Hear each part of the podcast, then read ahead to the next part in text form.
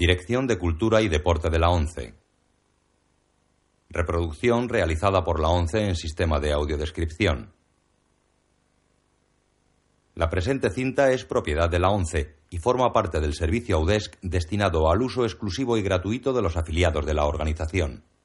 Queda prohibida en consecuencia su utilización en forma distinta a la regulada por las normas del servicio Audesc establecidas por la ONCE, así como su reproducción, distribución mediante venta o alquiler, comunicación pública o explotación en cualquier otra forma.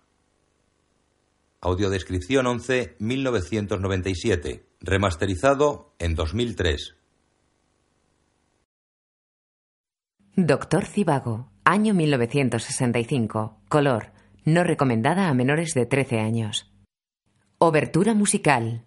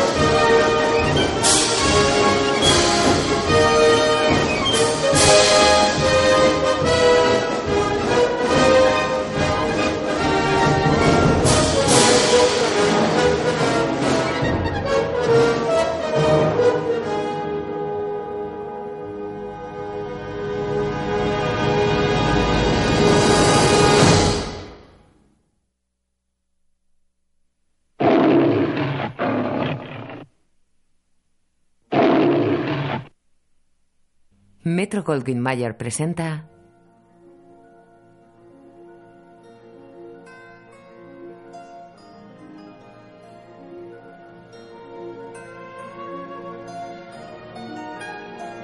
una producción de Carlo Ponti.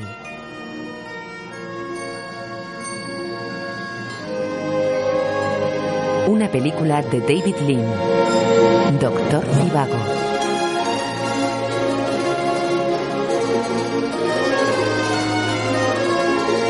Según la novela de Boris Pasternak.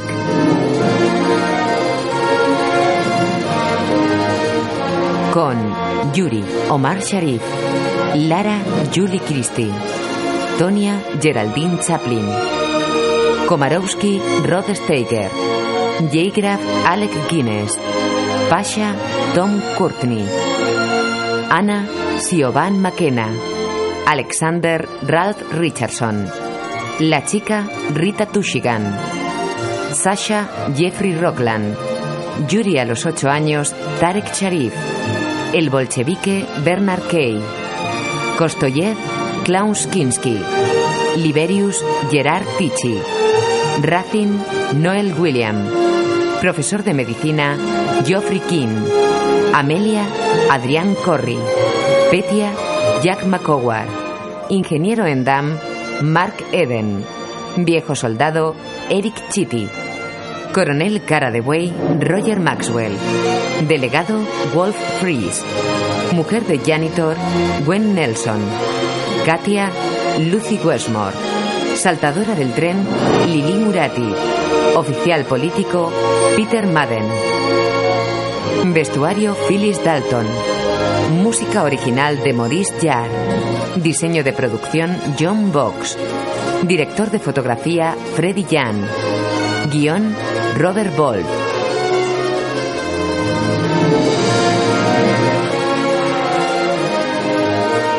Producida por Carlo Ponti.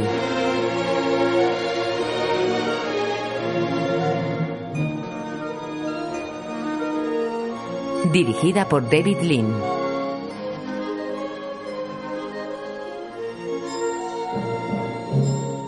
Es de noche. Desde la oficina de control, un general ruso de unos 60 años observa a las obreras que salen de un túnel iluminado y caminan siguiendo la barandilla de la enorme pared de cemento de una presa.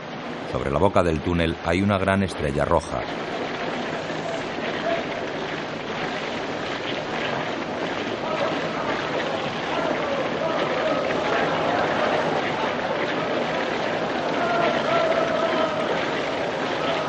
General, interpretado por Alec Guinness, mira la fila de obreras con monos oscuros y pañuelos a la cabeza.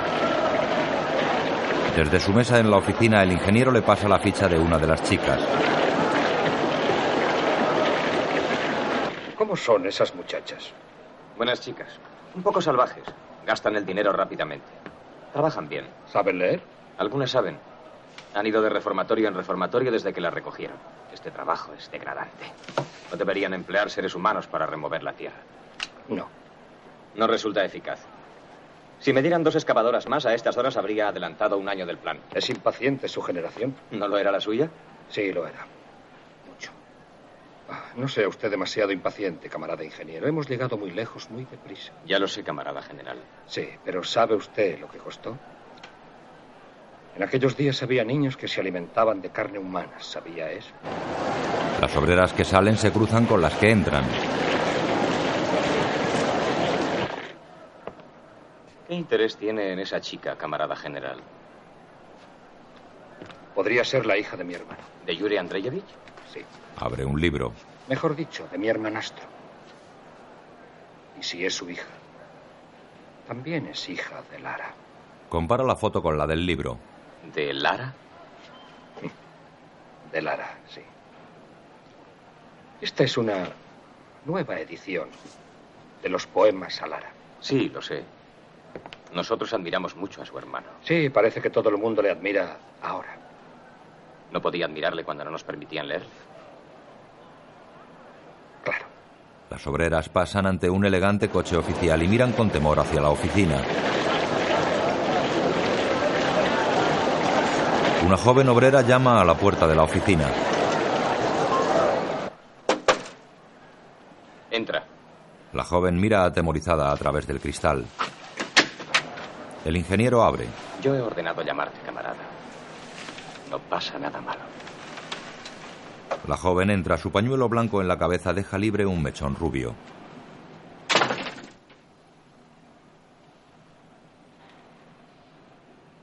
Soy el general Yevgraf Andreyevich Zhivago.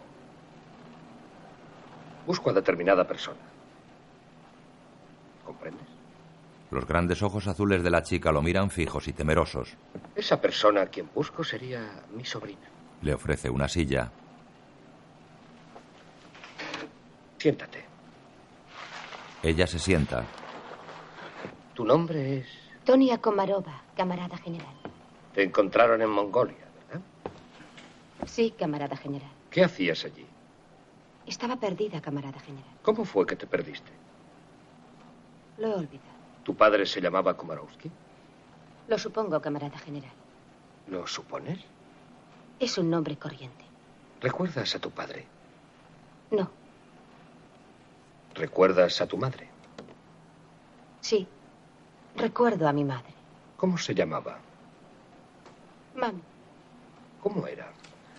Quiero decir, ¿qué aspecto tenía? grande. ¿Grande? Yo era pequeña y ella me parecía grande. El general J. Crab se sienta junto a ella y le muestra el libro con la foto de Yuri Sivago. ¿Sabes leer? Sí. Lara. Antología de poemas por Yuri Ashbag. No soy yo. Era mi hermanastro. La persona que estoy buscando sería la hija de este hombre. Pasa la página y muestra la foto de una bella mujer rubia. Esta sería su madre. Lara. Alguien llamaba a tu madre Lara. No lo recuerdo. Me parece que no. Es bonita. No soy su sobrina, camarada general. Nadie me imagina como tu tío. Pero si este hombre fuera mi padre, me gustaría saberlo. ¿Te dijo alguna vez tu madre que tu padre era poeta? Camarada general, mi padre no era poeta. ¿Qué era tu padre? No era poeta. El general J. Graf se levanta. ¿Te gustaba tu padre? Lo he olvidado. Pero te gustaba tu madre. Sí, claro. ¿El nombre Strelnikov significa algo para ti? ¿Strelnikov? Niega. ¿Baríquino? Eso es un lugar, no una persona. ¿Gromico? ¿Grómico? Sí. Vuelve a negar. Escucha. Él perdió a su madre aproximadamente a la misma edad que tenías cuando tu madre te perdió a ti. En el mismo lugar del mundo. Años atrás, la comitiva de un entierro avanza por una llanura helada sobre la que hay una cruz rusa, al fondo inmensas montañas nevadas.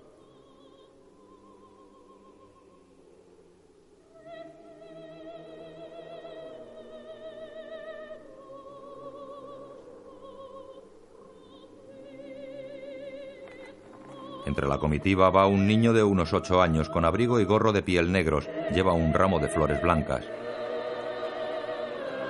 Delante llevan a hombros un ataúd negro con tapa descubierta en cuyo interior yace el cuerpo de una hermosa mujer rodeado de encajes.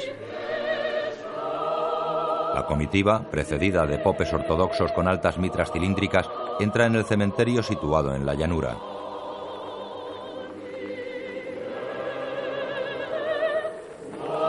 Llegan a la fosa ya excavada. Un pope coloca al niño en lugar preferente. El niño obedece y mira el bello rostro de la muerta.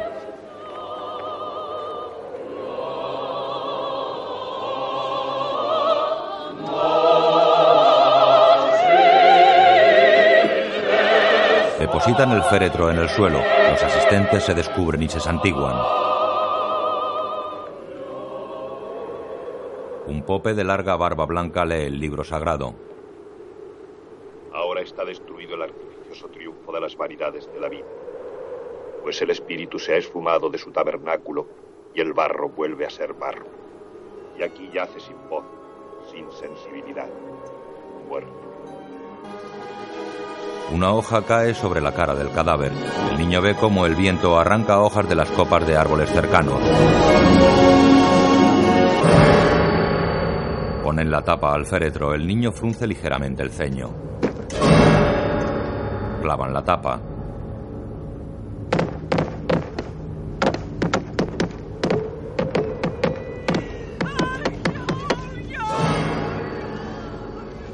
Los sepultureros pasan tiras de tela blanca bajo el ataúd y lo descienden a la fosa. Al bajarlo a la tumba roguemos al Señor para que le dé el eterno descanso. Tenso, el niño mira cómo las paletadas de tierra cubren el sarcófago.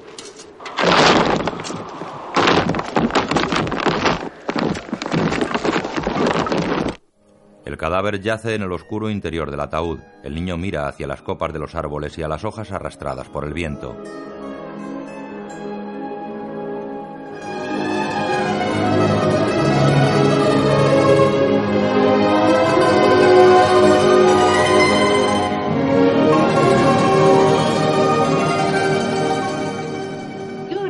El niño mira a la mujer enlutada que lo llama. Es su tía. Junto a ella está su marido y su hija, de unos seis años. Yuri coloca su ramo sobre la tumba.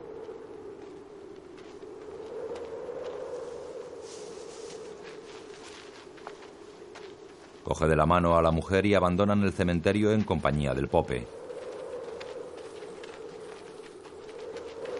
Por la noche Yuri está en la cama, junto a la que están el Pope y su tía.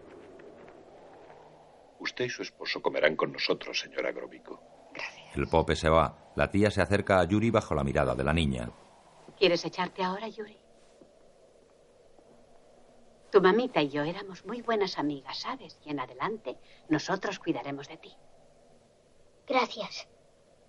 Entra su tío con una balalaica en la mano. ¿Eso era de mamá? Ahora es tuyo.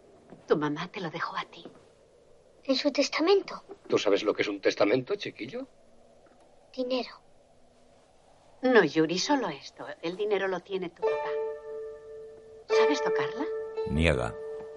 Yo creía que aquí todo el mundo sabía tocar la balalaica. Ustedes no viven aquí, ¿verdad? No, Yuri, nosotros vivimos en Moscú. Está muy lejos, pero te gustará Moscú. ¿Verdad? Dentro de algún tiempo se necesita tiempo para acostumbrarse a las cosas. Mamá sabía tocar la balalaica. Escucha, Yuri, tu madre era una artista. Sabía hacer sonar este pobre instrumento como si fueran dos guitarras. Tu madre tenía un don. Parece que Yuri tenga uno también. ¿Te gustaría aprender? No sé tocarla. Bueno, da las buenas noches a Yuri, Tonia. La niña se acerca a Yuri y lo besa. Ahora es tu hermano. Su tío cuelga la balalaica en la pared. Buenas noches, Yuri. Buenas noches, hijo. Buenas noches. Salen llevándose el candelabro que alumbraba la estancia. El viento mueve las ramas de un árbol que golpean el cristal helado del ventanuco.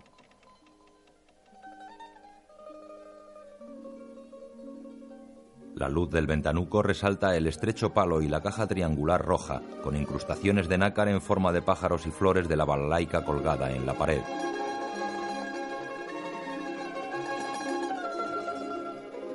Yuri la mira con melancolía.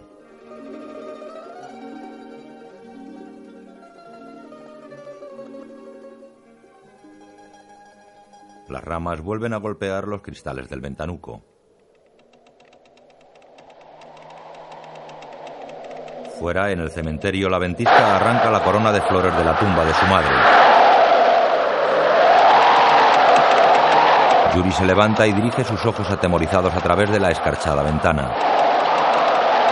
Amebas y bacterias se desplazan por la pantalla. El general Jaygraf continúa la historia. Los Gromyko no sabían qué hacer con él. Había adquirido una reputación de gran poeta mientras estudiaba medicina. Decía que la poesía era un don, como la salud, pero lo que él necesitaba era una ocupación. ¿Bonitos? Ajá. Yuri, ya con 20 años, mira las amebas por el microscopio del laboratorio. Sí, tienen derecho de ser bonitos. Está con su profesor.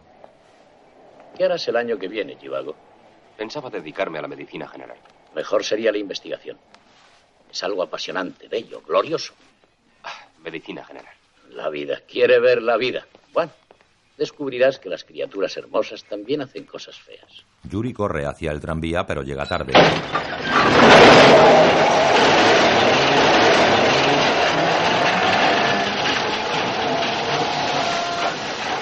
Duda, pero luego corre tras él hasta darle alcance.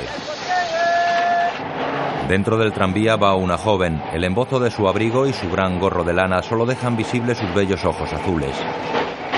Yuri avanza por el pasillo y se sienta tras la joven. Es moreno, con amplio bigote y profundos ojos negros. Está interpretado por Omar Sharif.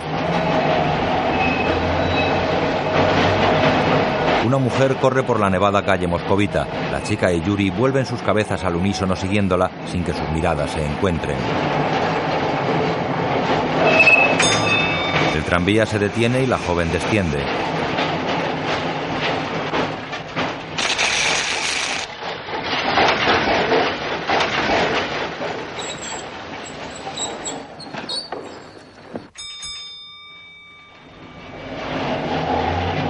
Yuri continúa su trayecto. La joven camina hacia una calle en obras. Pasa junto a una construcción de cuyos salientes cuelgan grandes carámbanos y llega a una calle por la que caminan obreros embozados en chaquetones de paño oscuro. Un joven alto y rubio con gafas de montura plateada reparte panfletos entre los obreros. Dos hombres se acercan. Dígame su nombre. Antipov. ¿Dirección? Patrovka Kiev. Me llevo esto. Tenemos permiso del jefe de policía. ¿Sí? Pues reclámelo en la comisaría. ¿Cuándo? Ahora. Si quiere hacerlo. Está bien. Pasha, es mi hermano. Llega la chica. Pues antes de que se meta en un lío, será mejor que se lo lleve usted a su casa. La chica lo agarra del brazo y se lo lleva. Metros más allá, Pasha saca más panfletos. Pasha, por favor. Hay que hacerlo. Pasha, ¿por qué hay que hacerlo? Por ellos. Por la revolución. Pasha, nadie quiere la revolución. Sí, la quieren. No se dan cuenta todavía, pero eso Dame es lo que una, camarada. Pasha, ¿eres un bolchevique? No. A los bolcheviques no les gusto y ellos no me gustan a mí. No distinguen el bien del mal. Pasha, eres un pedante insoportable. Caminan hacia la casa de ella. Se detienen. ¿Por qué?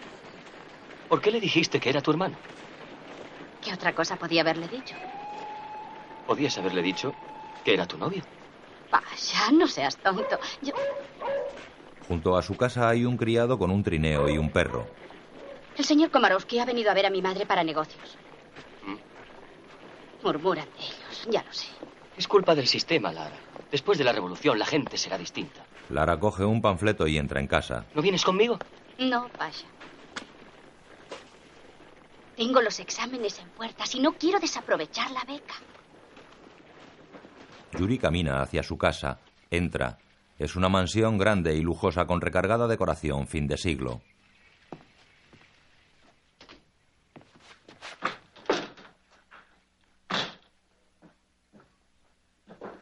Se quita la gorra de plato y sube al piso superior. Saluda con un beso a su tía, ahora elegante cincuentona. Hola, tía. Hay una carta para ti. Oh. De París. Yuri coge la carta, la mira y la abre. Hermosa letra. Yuri, regresa a casa el mes que viene. Tonia. Ah, eso es magnífico. Lara, la chica de ojos azules, atraviesa el pasillo vecinal y llega a su casa. Dentro su madre tiene un taller de costura y atiende a una elegante clienta. No parece estar muy bien informado. Mm, y con esa figura de hombre. Buenas noches, mamá. Señora. Hola, Larisa. Puedes trabajar afuera, Larisa. El señor Komarowski está aquí. Sí, mamá. Lara cruza el taller donde unas empleadas cosen vestidos y llega a un despacho. Está interpretada por Julie Christie.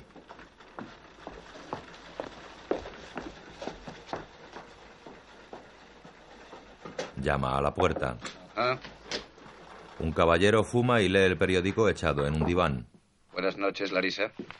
Buenas noches, señor. Lara va a un guardarropa y se quita la gorra y el abrigo. Su madre continúa con la clienta. Asesora a gente muy importante. Sí, lo sé. Tengo entendido que cuenta con amigos en el gobierno. No lo sé, francamente. Pero dígame, ¿le cobra mucho? El señor Komarowski me aconseja por pura amistad, baronesa. Era amigo de mi difunto esposo. Ah, entiendo. Permítame. Afectada la madre abre la puerta de la calle a su cliente. Mientras Lara estudia en un barracón anejo a la casa, la estufa está apagada y trata de calentar sus dedos con el aliento. Tras el ventanal cae la nieve.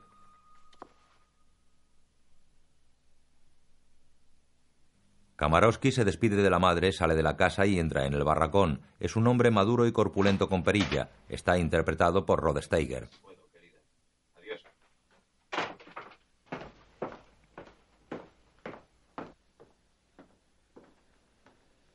Se acerca a Lara y ojea el libro que tiene sobre la mesa. Dentro encuentra el panfleto que cogió a Pasha. ¿De dónde has sacado esto? Una amiga me lo ha dado, señor Komarowski. No debes ir a esa manifestación pacífica. No, señor. Puede que no sea tan pacífica como piensan. Tenlo presente y dile a tu amiga que es una insensata. Sí, señor. Le da las llaves y salen del barracón. Pasan por el taller.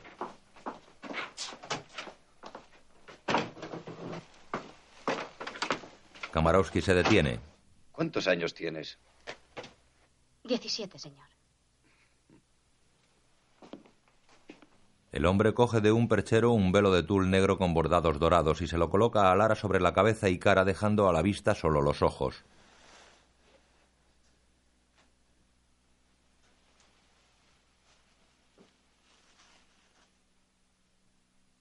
Kamarovsky mira impresionado la belleza de la chica.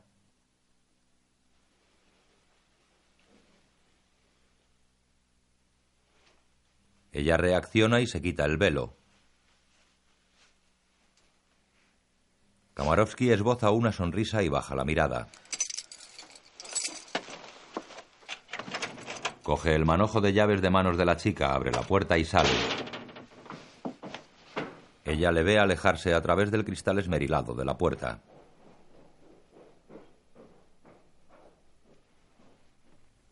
La madre de Lara, con rostro enfermizo, mantiene el termómetro en la boca. Komarowski, vestido de etiqueta, pasea impaciente. Le quita el termómetro, lo mira y se lo pasa a Lara.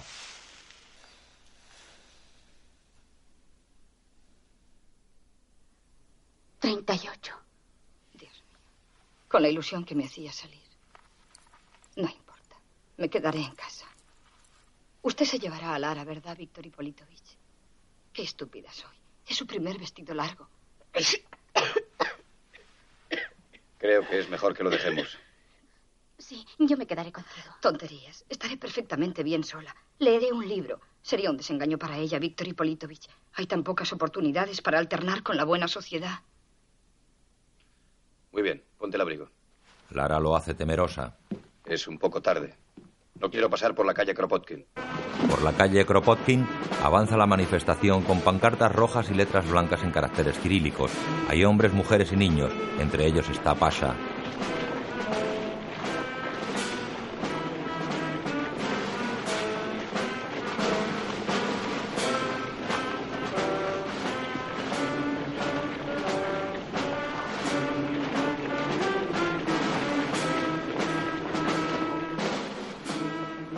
Pasan ante la casa de Yuri. Se asoma al balcón junto a su tía que lee las pancartas. Hermandad y libertad. Oh, Yuri, qué hermosas palabras. Justicia, igualdad y pan. ¿No crees que son maravillosas? Sí, lo son. Hermandad y libertad. ¿Qué hermandad ni qué narices? Estás completamente helada. No debes hacer esto, Anushka. Te perjudica. Entran, mientras Komarovsky y Lara llegan al lujoso restaurante tapizado en terciopelo rojo. Ah, pensábamos que no venía, monsieur. Mi sobrina. El abrigo, Lara. El metre admira la preciosa imagen de Lara con su vestido blanco. Charmant. Ven, querida. El metre los lleva hasta el salón donde una elegante multitud se agolpa en mesas y pista de baile, con uniformes de gala y trajes de etiqueta.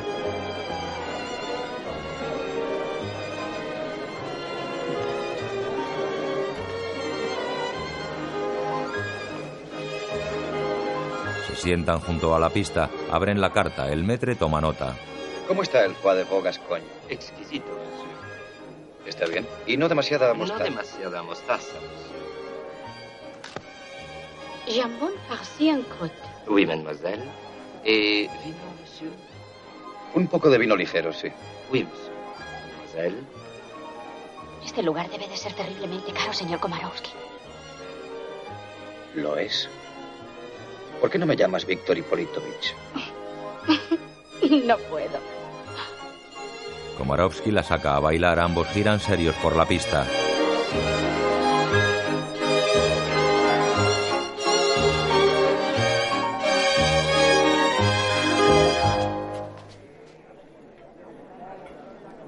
Se sientan, quedan tensos uno frente a otro.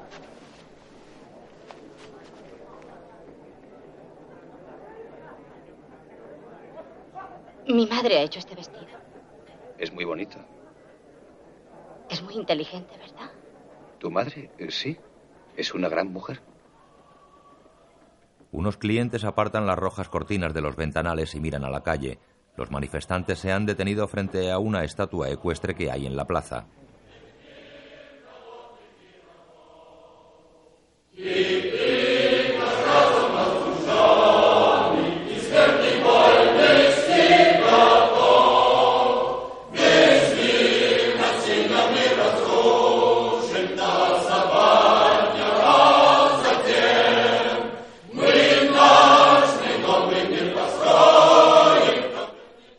El público escucha dentro del restaurante, Komorowski comenta. Cantarán más afinados después de la revolución.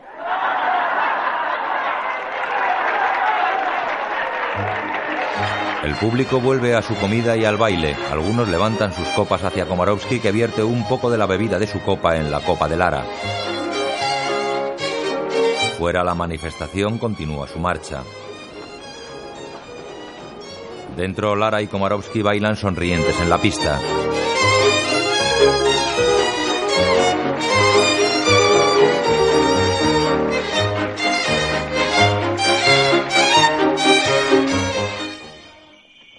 De vuelta a casa, sentados en el coche trineo descubierto, ambos se miran de reojo.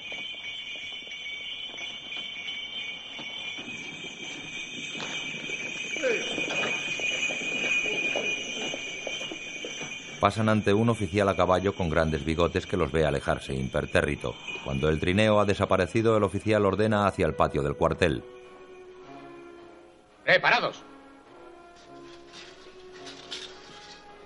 Los soldados que hay en el patio ponen sus manos sobre las monturas, mientras Lara y Komarowski continúan tensos. Giran sus caras y acercan sus labios. Se besan con pasión.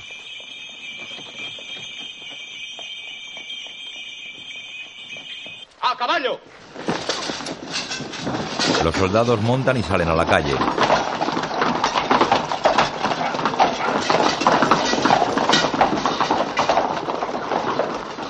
Cerca de allí la manifestación continúa su marcha pacífica.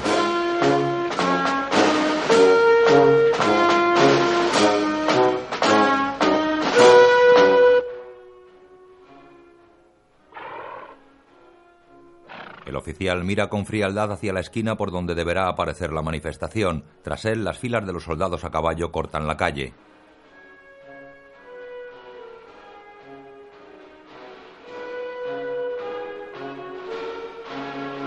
La cabeza de la manifestación dobla la esquina y enfila hacia los soldados. En esa calle vive Yuri, que sale a su balcón poniéndose el abrigo.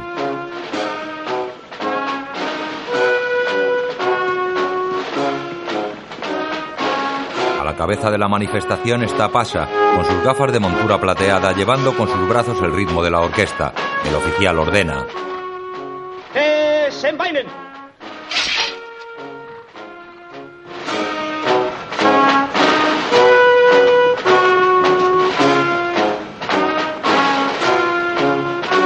sables desnudos al hombro, el escuadrón de caballería avanza hacia los manifestantes que detienen su marcha.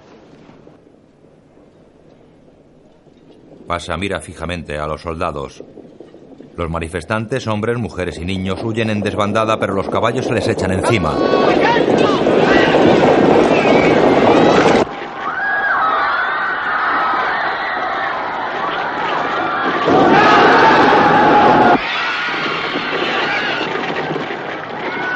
Desde su balcón, Yuri asiste conmovido a la escena. Un manifestante deja caer un revólver. Pasa, lo ve y lo coge.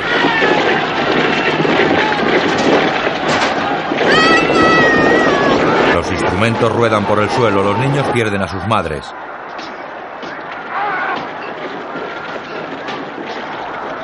Yuri observa todo, impresionado.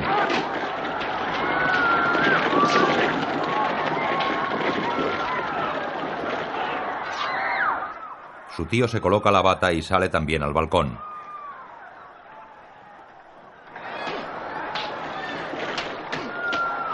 ¿Qué ocurre?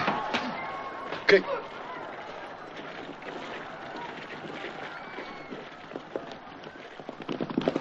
Yuri entra en casa. Abajo sobre la nieve quedan varios cuerpos inertes y malheridos.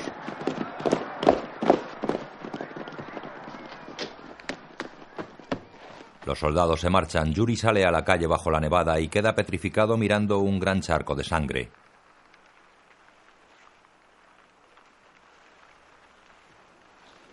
Lara, seria, está a la puerta de la casa de Komarovsky.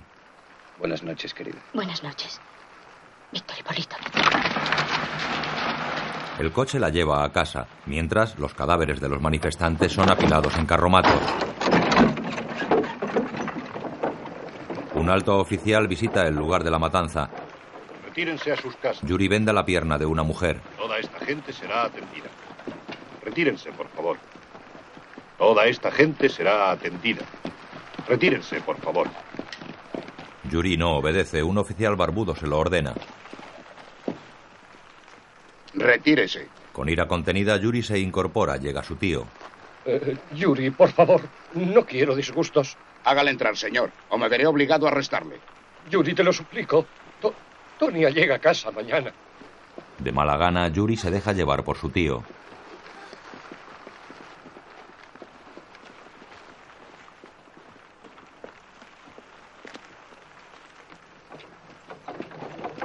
Lara llega a su casa, se detiene en el centro de la sala donde su madre recibe a las clientas. Permanece de pie pensativa.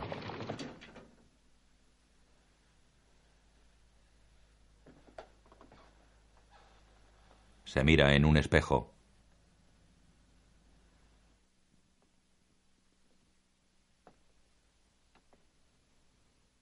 Sus ojos se empañan de lágrimas. Al día siguiente, en la estación de Moscú,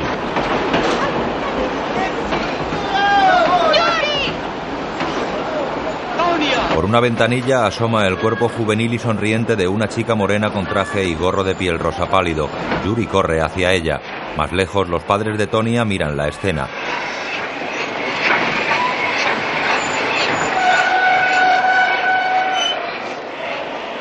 Tonia baja y besa a Yuri en la mejilla. Está interpretada por Geraldine Chaplin.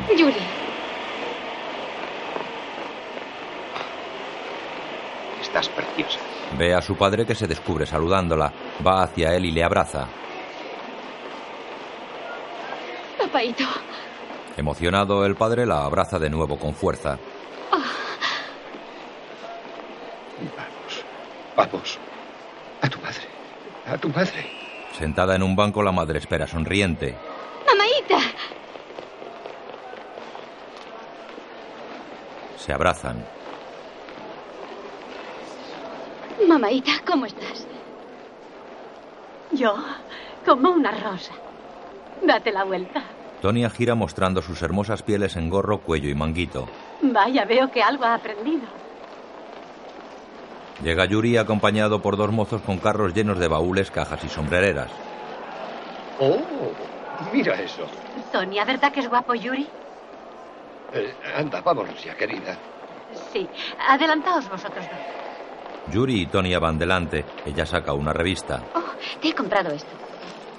Hay un artículo sobre los jóvenes poetas rusos. Oh, qué bien, gracias. ¿Dicen algo de mí? Empieza por ti, tú eres el mejor. Mm, una nación muy inteligente, Francia. Tienen las cabezas juntas. Sí, están mirando un periódico. Están locamente enamorados. Anushka, no sigas, te lo prohíbo. Buenos casamientos del cielo bajan, o de algún sitio parecido. Con un misal y un velo negro, Lara se dispone a salir de casa. Llaman a la puerta. Víctor Hipolitovich. Soy Pasha. Quiero hablar contigo. No, Pasha. Es importante. Está bien. Lara abre.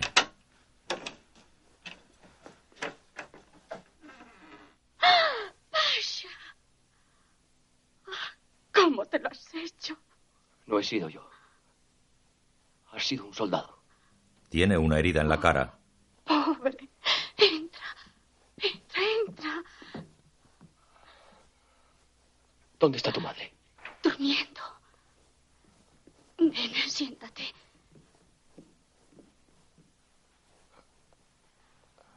Se quita la gorra de plato y las gafas. La zona herida está inflamada.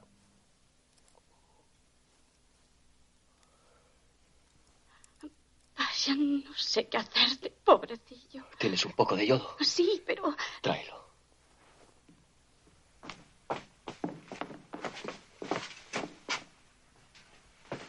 Con el frasco de yodo en la mano, pasa, aproxima su cara al espejo y lo derrama sobre la herida. Pasha, querido. Pasha, debes ir enseguida al hospital. No, no me atrevo hasta dentro de un día o dos. ¿Quieres hacerme un favor? Sí, sí, que Escóndelo. Saca el revólver que cogió del suelo. deshazte de eso. No habrá más manifestaciones pacíficas. Había mujeres y niños, Lara, los atropellaron. Mujeres hambrientas pidiendo pan. Mientras en la avenida Tamskaya aquellos cerdos estaban comiendo, bebiendo y bailando. Escóndelo, por favor. Gracias, camarada.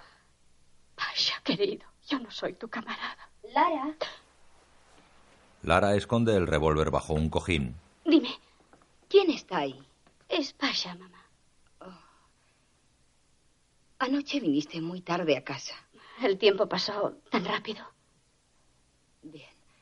Mira el misal. ¿Vas a la iglesia? Sí.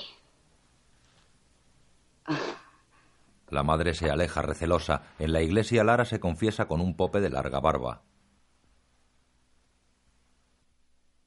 ¿Sabes lo que nuestro Señor dijo a la mujer adúltera? Sí, padre. Le dijo, vete y no peques más. Y lo hizo. No lo sé, padre. Nadie lo sabe, hija. La carne no es débil, es fuerte. Solo el sacramento del matrimonio la contendrá. Lara agacha la cabeza y sale de la iglesia.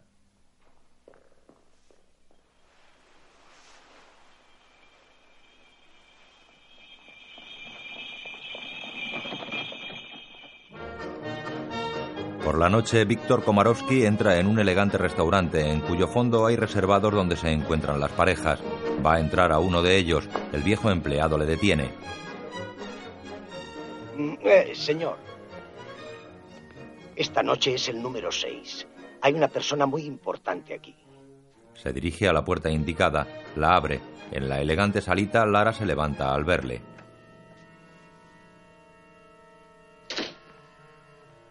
Siento llegar tarde. Hace casi una hora que espero, Víctor. ¿Pediste algo? No. Oh. Debiste hacerlo. Víctor le indica que se dé la vuelta para admirarla. Lara lleva un precioso vestido rojo escotado con largos guantes y gargantilla negros y su pelo rubio platino recogido atrás.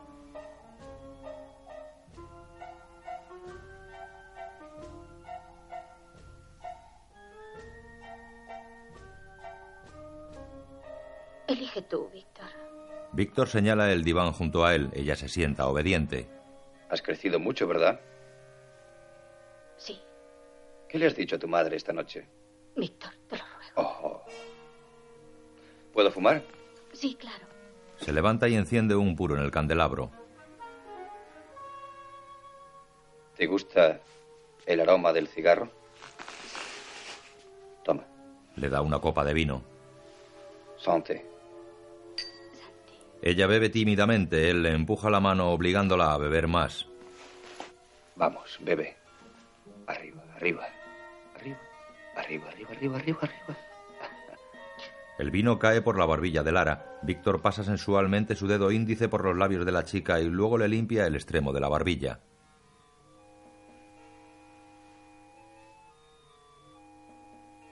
¿A dónde le has dicho a tu madre que íbamos? Anda, dímelo.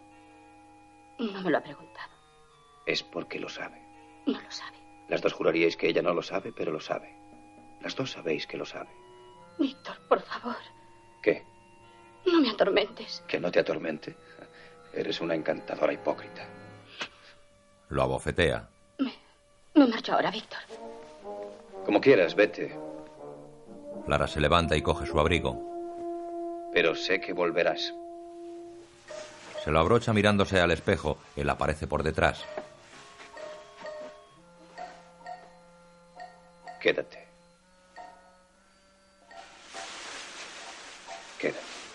Él le quita el abrigo. Otra noche nieva sobre el callejón aledaño a la casa de Lara.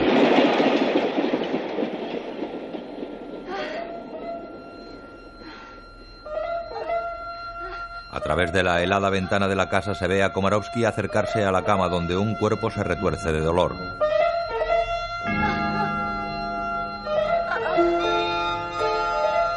Víctor va a la mesa y escribe una nota.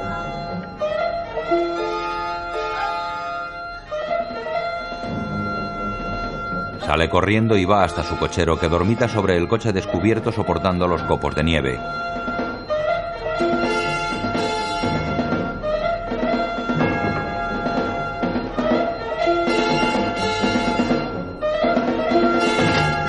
Zarandea al anciano cochero haciéndole caer la nieve acumulada sobre su abrigo. Despierta. Toma esto. Y enséñalo a cualquiera si te pierdes. Profesor Boris Kurt. Procura encontrarlo. Anda, vete. Profesor Boris Kurt. Elegantes invitados asisten a una velada de piano en casa del padre de Tonia.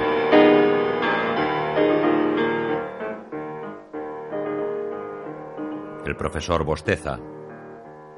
Pero Boris, esto es genial. Por un momento pensé que era Rachmaninov. Salgo a fumar. Sale al descansillo. Yuri y Tonia están sentados en la escalera. ¿Cómo está el médico de medicina general? Un poco asustado ante su examen de licenciatura. Pues no creo que deba estarlo. ¿Qué te parece la idea de casarte con un médico de medicina general? Me encantaría, pero ningún médico de medicina general se me ha declarado. No. Creí que los nómadas erais de sangre caliente. Son muy lentos los de medicina general. ¿Qué te parece un profesor de patología? ¿Escribe versos? no. Pues entonces temo que no haya nada que hacer. Discúlpeme. Tonia baja a abrir la puerta.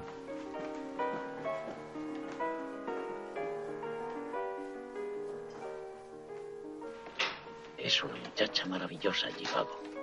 Sí, ya me he dado cuenta. Es para usted. Tonia sube con la nota que envía Komarovsky. Se la entrega al profesor.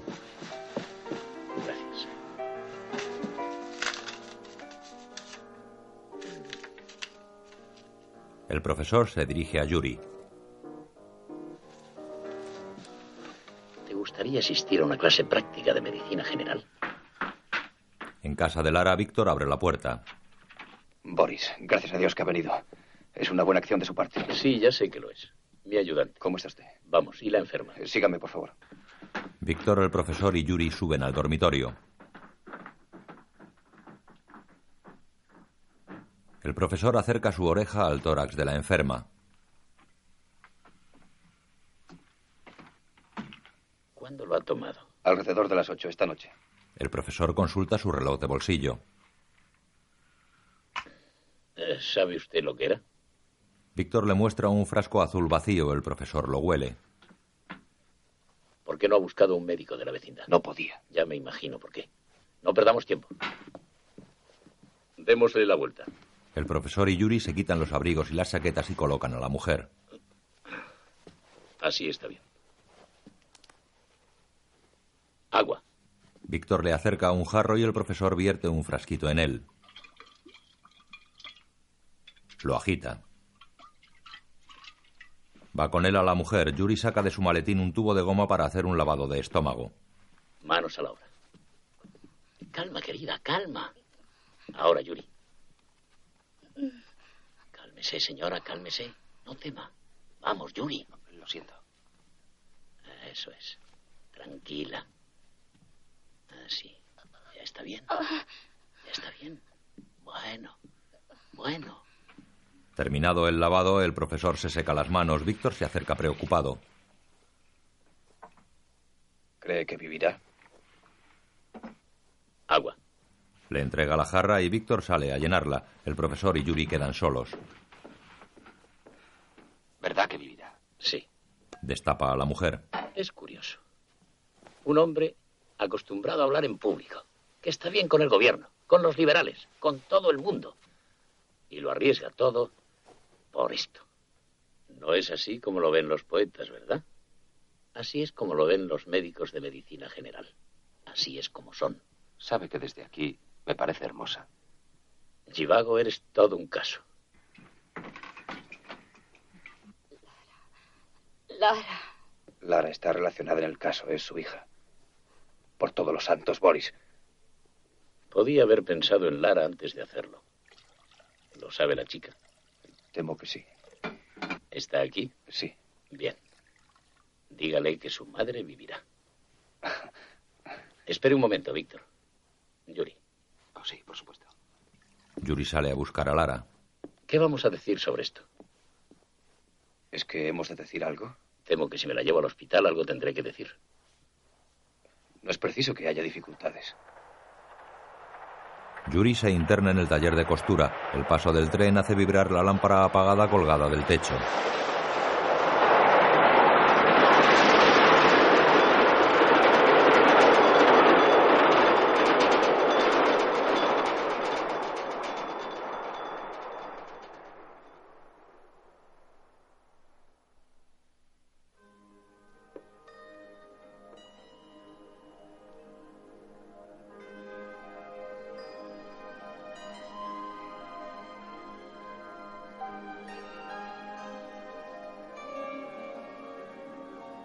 Mira a su alrededor.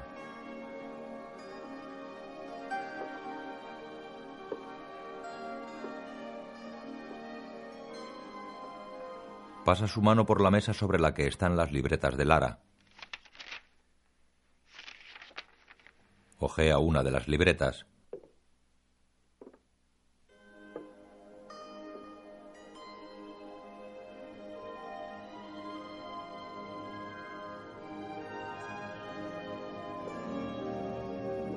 Camina hacia un ventanal tras el que un rayo de luz ilumina una mano femenina sobre el brazo de un sillón de mimbre.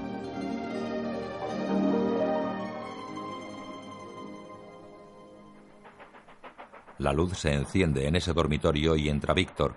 La mano pertenece a Lara. Tras el ventanal, Yuri ve cómo Víctor la despierta y ella lo abraza y lo besa reiteradamente.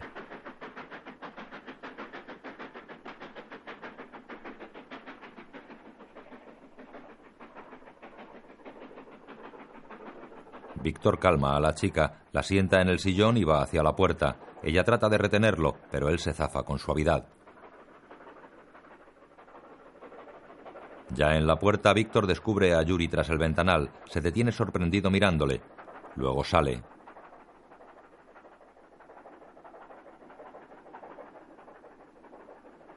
Yuri mira a la chica que llora recostada en el sillón. En el dormitorio de la madre, el profesor se pone la chaqueta. Entra Víctor pensativo.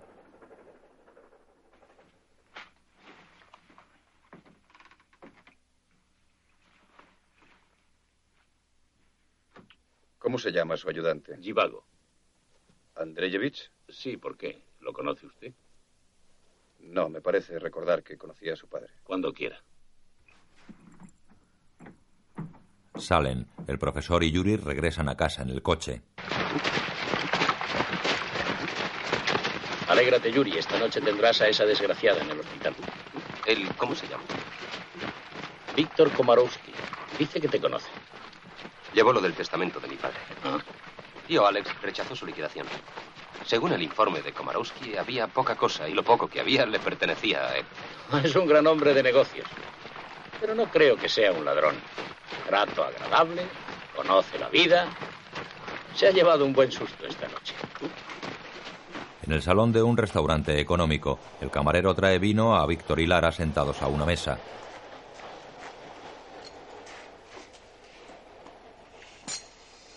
Víctor mira su copa y escrupuloso limpia los bordes con su pañuelo. ¿No te importa venir aquí, Víctor Hipolitovich? No, en absoluto. Me recuerda a mi juventud. He ido al hospital otra vez. ¿Y qué? Quiere que vayas a verla y la perdones por sus sospechas. Puedes decirle la verdad si quieres. Lara niega. Por el fondo entra Pasa. ¿Es ese? Sí. ¿No sabe nada de...? No. Lara se levanta y corre a recibir a Pasa cogiéndolo de la mano. Pasa se descubre. Pasha, te presento a Monsieur Kowarowski. Víctor se levanta y estrecha la mano de Pasa, que hace una corta reverencia. A indicación de Víctor, Pasa se sienta junto a Lara. ¿Qué quiere tomar? Nada, gracias. Espero que no pensará usted que esto es una impertinencia, Pavel Pavlovich. No, claro que no.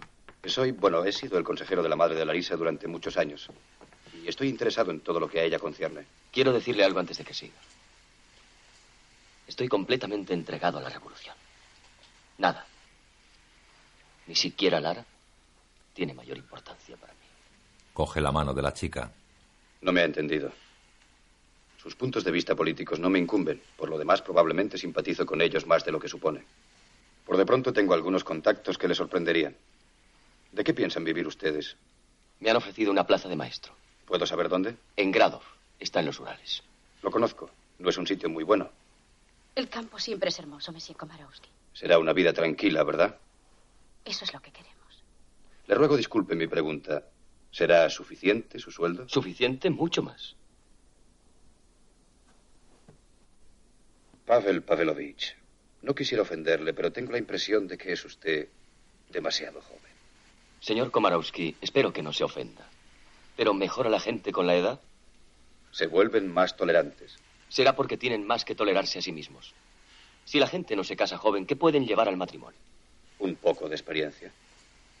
Tengo 26 años. Mi madre murió de necesidad cuando yo tenía 8. Mi padre murió en la prisión. Yo me he defendido solo. Y trabajando he conseguido pasar por la universidad. Estoy familiarizado con cosas que usted ni siquiera sospecha. En efecto, eso es también experiencia, desde luego. No tengo experiencia amorosa si se refiere a eso. No tengo ninguna. Lara tiene 17 años y con eso está dicho todo. Tal vez usted encuentre cómica esta situación. Nosotros no. Pensamos casarnos el año que viene. Lara asiste a la conversación con la cabeza baja. Su mano juega nerviosa con un botón de su abrigo. Pasa, se levanta. Espero no haberle ofendido hablando claro. No, de ninguna manera. Pasa, besa a Lara en la frente, hace una escueta reverencia a Víctor y se va.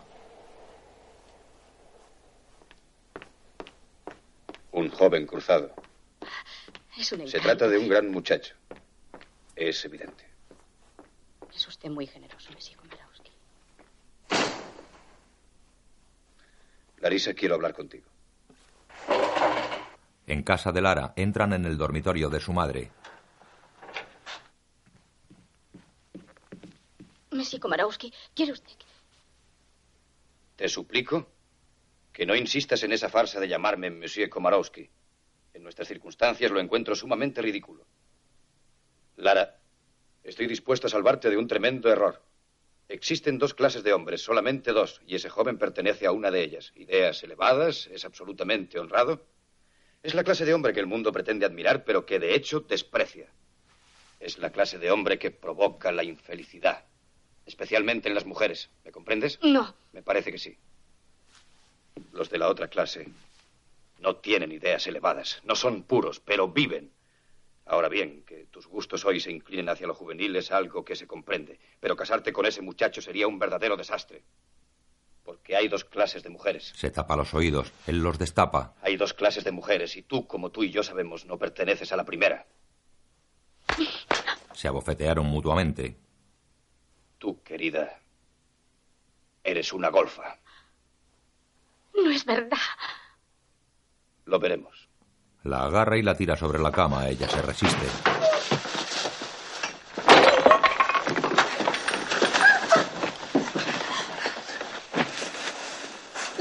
En la cama, Víctor se tumba sobre ella sujetándola. La besa con fuerza. La mano de Lara se aferra al abrigo de Víctor tratando de apartarlo.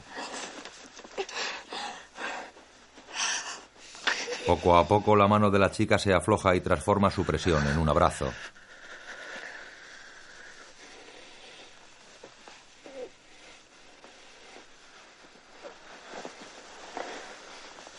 Tiempo después, Víctor va hacia la puerta. Lara continúa inerte y aún vestida sobre la cama. Y no te engañes pensando que ha sido forzada. Eso sería un cumplido para los dos. Víctor sale. Lara se incorpora y mira hacia la puerta. Su pelo está alborotado y su cara perlada de sudor.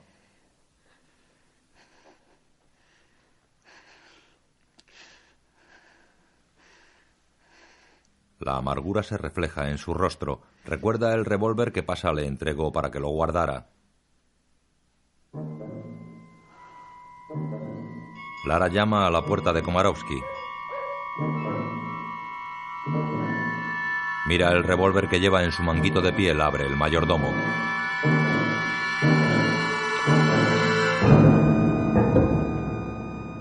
Señor no está en casa, señorita Lara. No sabe dónde está. Se fue a la fiesta de Navidad de los señores Sventitsky. ¿Va usted allí, señorita? Por favor, no le diga que se lo he dicho. No, gracias, Piotr. Felices Navidades, señorita Lara. Lara se aleja en la fiesta. Y felices Navidades. Cogidos de la mano, Yuri y Tonia se acercan a Víctor. Todos visten de gala. Felices Navidades, Yuri Andreyevich. Víctor hace una reverencia y se aleja a un salón forrado de rojo donde los caballeros juegan alrededor de varias mesas. Víctor toma asiento. Lara avanza por la calle nevada con sus manos en el interior del manguito donde esconde el revólver. A su alrededor pasan viandantes de todo tipo con el alborozo de las navidades. Lara aprieta el paso. Se tambalea y se sujeta al pasamanos que hay ante un escaparate. Aparece Pasa. Lara, ¿qué te ocurre? Lara lo mira y continúa su camino. Él la detiene. Habíamos quedado en vernos esta noche, Lara. ¿A dónde vas? No has visto la carta. Te he dejado una carta. No he estado en casa ahora y iba allí. Ella continúa andando decidida. Él la sigue. ¿A dónde vas, Lara? Tengo derecho a saberlo. Lara, ¿qué decía la carta? La detiene. ¿Qué decía la carta, Lara? Es que... ¿Quieres romper conmigo? Lo sabrás por la carta. ¿Qué ha ocurrido? Ya lo verás. ¡Suéltame! Se aleja dejando a Pasa confundido.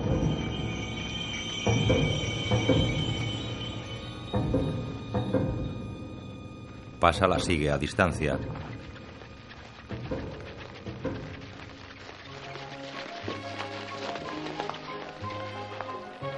Extrañado la ve entrar en la lujosa residencia donde se celebra la fiesta. Dentro apagan las luces.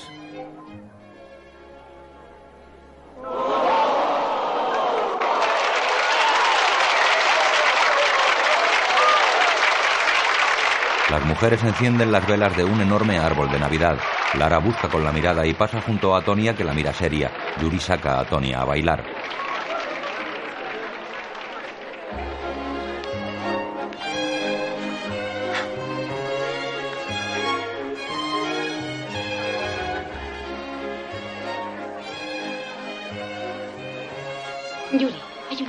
Extraordinaria en esta fiesta. Lo sé, estoy bailando con ella. Víctor juega a las cartas. Tiene usted suerte esta noche. Me gusta ganar. Silencio, silencio todo el mundo. Silencio, por favor. Tengo que darles una noticia muy agradable. La anfitriona toma de la mano a Yuri y Tonia. Ah, señora Stentitsky, Sí, ¿por qué no? tengo que comunicarles que el doctor Yuri Givago, eh, sí, el doctor Givago, el número 3 de su promoción. Escuchen, por favor, por favor, el doctor Givago se ha prometido en matrimonio. Lara disparó sobre Víctor que la mira sorprendido.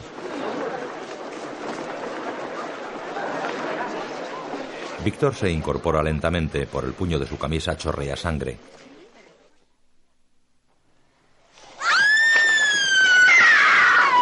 Dos hombres sujetan a Lara que no opone resistencia. Otros atienden a Víctor. Mi querido Víctor. Qué desgracia. Que se vaya. ¿Qué? Que se vaya. Echarla fuera. Sí, llamaré a la policía. No. No quiero que llame a la policía. ¡Es el mensaje! No necesito policía, solo quiero que la echen de aquí. Tras forcejear con los lacayos, entra Pasa y se dirige decidido hacia Lara. La gente se aparta a su paso.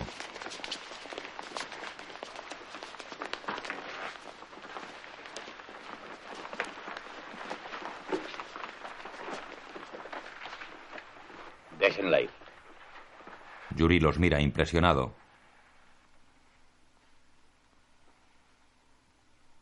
Pasa se lleva a Lara.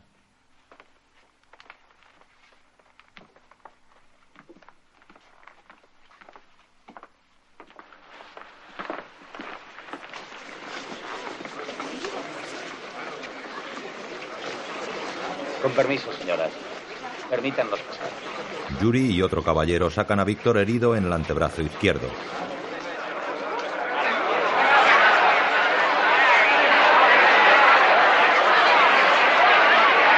Cuarto de baño, Yuri venda el brazo de Víctor que está fumando. Nuestros destinos parecen entrecruzarse.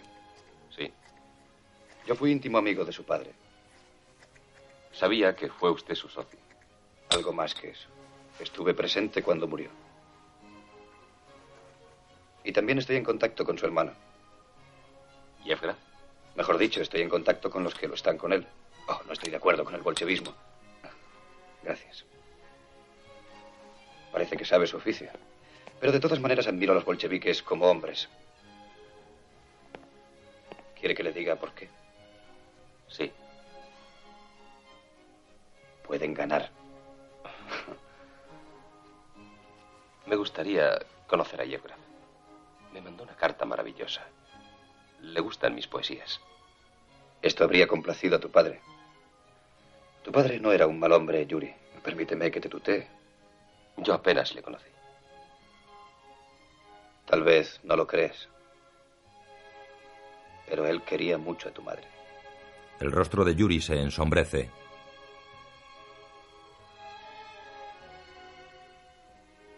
Bien.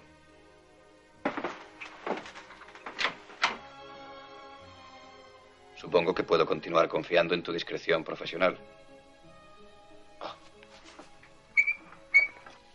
Quiere decir si no le diré a nadie la verdad acerca de esa chica. Exactamente, eso quiero decir. Puede usted continuar confiando en mi discreción profesional, etcétera. Eres un puritano, ¿no? ¿Qué le ocurre a una chica como esa cuando un hombre como usted ha terminado con ella? ¿Estás interesado? Si es así, te la cedo. No debería usted fumar. Ha sufrido un shock. Le quita el puro de la boca y lo tira al retrete. Te la regalo, Yuri Andreyevich. Es un regalo de boda. En casa de Lara, a través del cristal helado, pasa lee la carta de Lara a la luz de una vela.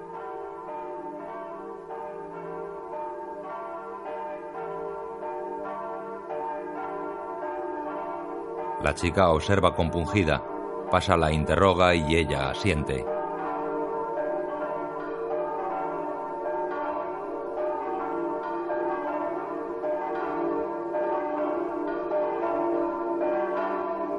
Él se levanta, se acerca a Lara y vuelve a interrogarla. Ella vuelve a afirmar y él levanta su mano pero se contiene.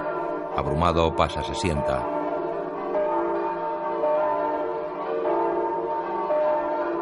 Lara vuelve su rostro inexpresivo hacia la ventana helada.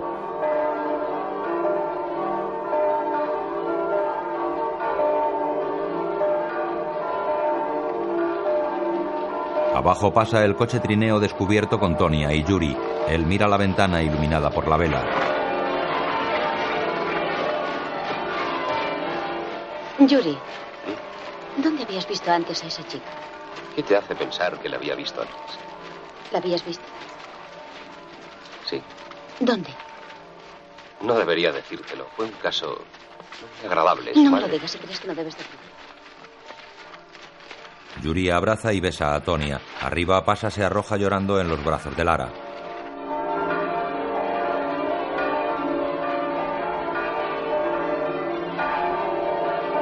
Un año más tarde, el Pope bendice las tropas rusas que marchan al frente. El público aclama a los soldados. Las mujeres les entregan rosas.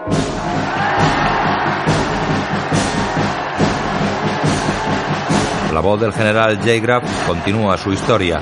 Él es un joven revolucionario entre la multitud que presencia el desfile.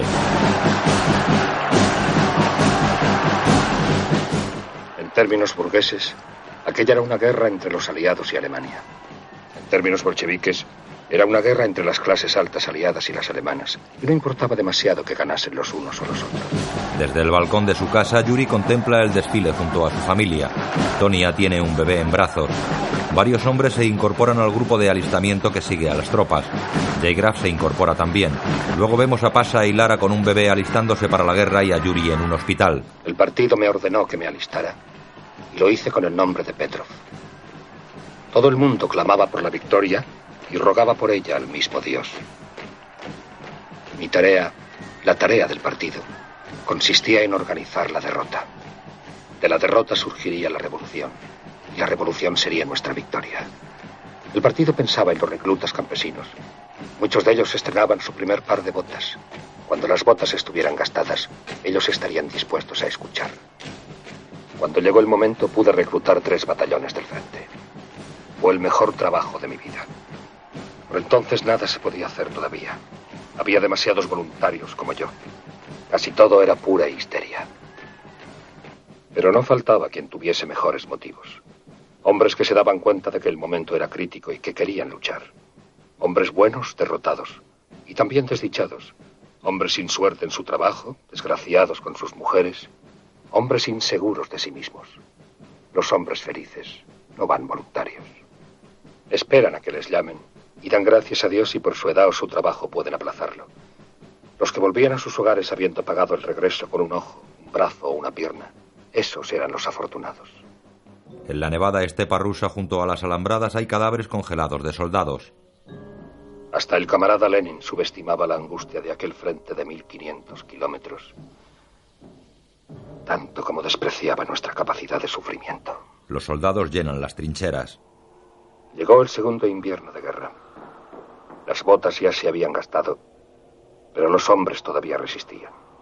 Sus capotes caían a trozos sobre sus espaldas. El racionamiento era irregular.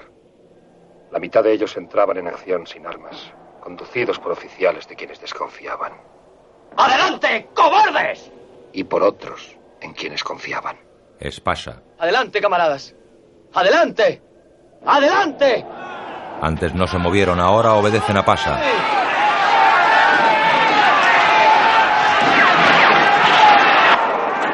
¡Adelante! ¡Adelante, camaradas! ¡Demostrad vuestro valor! ¡A la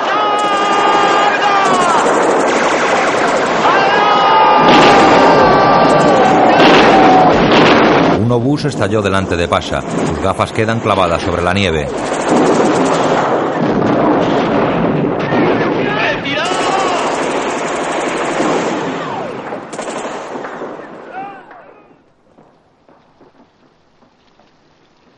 Al fin, hicieron lo que todos los ejércitos sueñan hacer. Volver a casa. Saliendo del barro de las trincheras, los soldados con aspecto de mendigos se alejan del frente.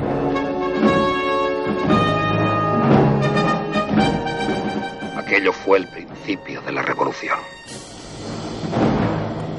La tropa famélica se topa con escuadrones de soldados bien pertrechados que caminan hacia el frente. Entre ellos, en el carromato hospital, va Yuri Sivago.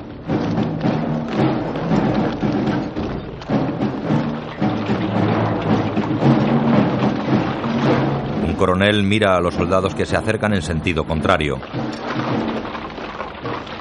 Desertores. Relevos. Lara regresa de enfermera en un carro junto a un soldado revolucionario. Atemorizados, los que regresan del frente se desperdigan. El coronel de los soldados de relevo ordena. ¡Armas! ¡Al! El revolucionario se dirige a sus compañeros. ¡Volved! ¡No os desperdiguéis! Permaneced unidos y todo irá bien. Vamos a recibirles. Ambos grupos se cruzan. Los desertores dejan paso a las tropas. El coronel y los oficiales van a caballo. Detrás y a pie los soldados en formación.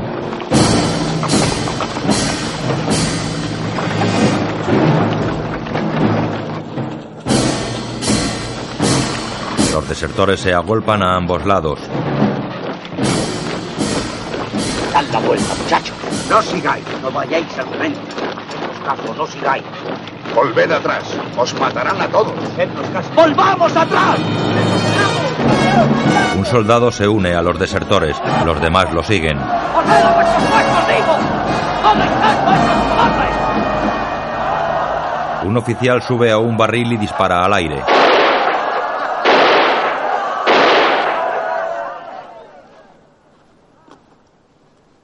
Escuchad. A 16 kilómetros están los alemanes. No os engaño. Se acercan. Y vienen deprisa. Vosotros los habréis dejado llegar. Vienen por vuestras esposas, vuestros hogares, vuestra patria. Tu patria, oficial. El revolucionario. Sí, mi patria. La tapa del cubo se rompió y el oficial cayó dentro. Un soldado le disparó y su cuerpo se hundió en el agua. Otro oficial dispara su pistola contra ellos. ¡Volved a vuestros puestos! ¡Volved a vuestros puestos, digo! Tiran de él, lo bajan del caballo y lo linchan.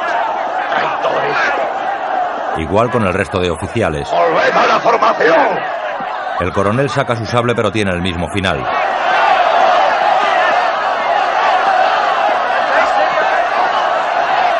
Lo izan en volandas, luego lo arrojan al suelo y allí lo machacan con las culatas de sus fusiles.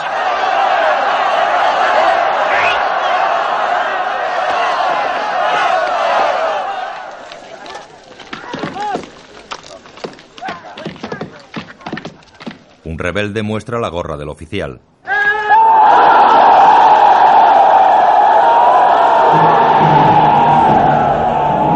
Los desertores continúan camino.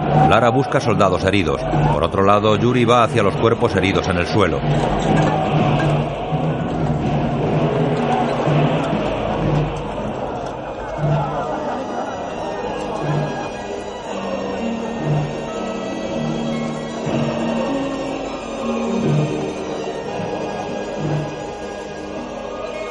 Yuri llega a los cuerpos cuando los últimos desertores les despojan de sus pertrechos.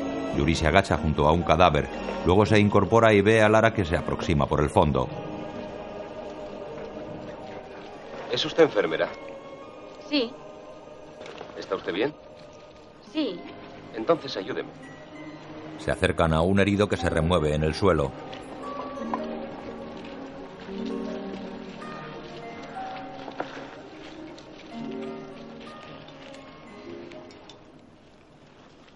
Al anochecer, el carromato de enfermería avanza entre los desertores. Se detiene.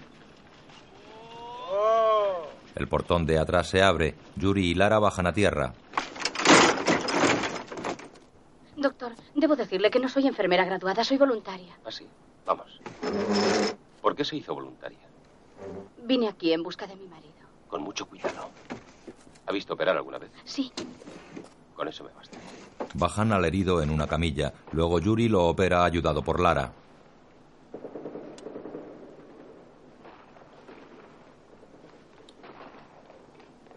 Los alemanes están en el pueblo de al lado. Su señoría, no se mueva. Todos se alejan. Sin inmutarse, Yuri continúa operando.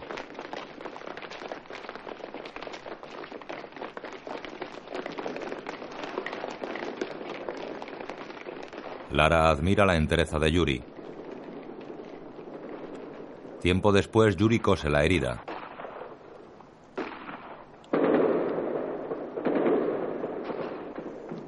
Lara corta el hilo, sonríen satisfechos. ¿Encontró a su marido? No. Su señoría.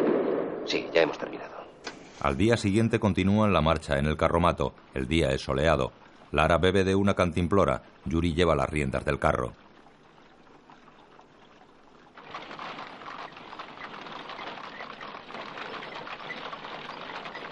A menudo me mira usted como si me conociera. La vi hace cuatro años, la víspera de Navidad. Estaba usted. No es raro. ¿Conocía usted a Víctor Komarowski? Sí, le conocía. Aquel joven que se la llevó, Mi marido. muy valeroso, hizo que el resto de nosotros nos sintiéramos débiles. De hecho, los dos demostraron valor. Komarowski se merecía que Daría cualquier cosa por no haberle conocido. Los desertores descansan bajo una arboleda al pie del camino. Por la carretera llega una camioneta con una bandera roja desde la que tiran panfletos al aire.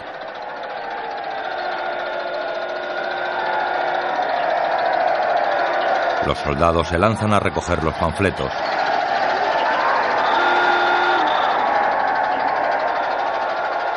Yuri coge uno y lo lee. Lara y el revolucionario están junto a él. El zar está en la cárcel. Lenin está en Moscú. Ha estallado la guerra civil. Bien. ¿La guerra civil bien? No es que esté bien, camarada, es que era inevitable. Por fin. Lenin en Moscú. E-, Ese Lenin va a ser el nuevo zar entonces. Escucha, abuelito, no más zares, no más amos. Solo obreros en un estado obrero. ¿Qué te parece eso? ¿Es usted médico? Sí. Sígame, por favor. Guiados por el soldado llegan con la carreta a la puerta de una casa de campo flanqueada por cancerberos de piedra. En el suelo frente al porche yacen varios cadáveres enrollados en lienzo.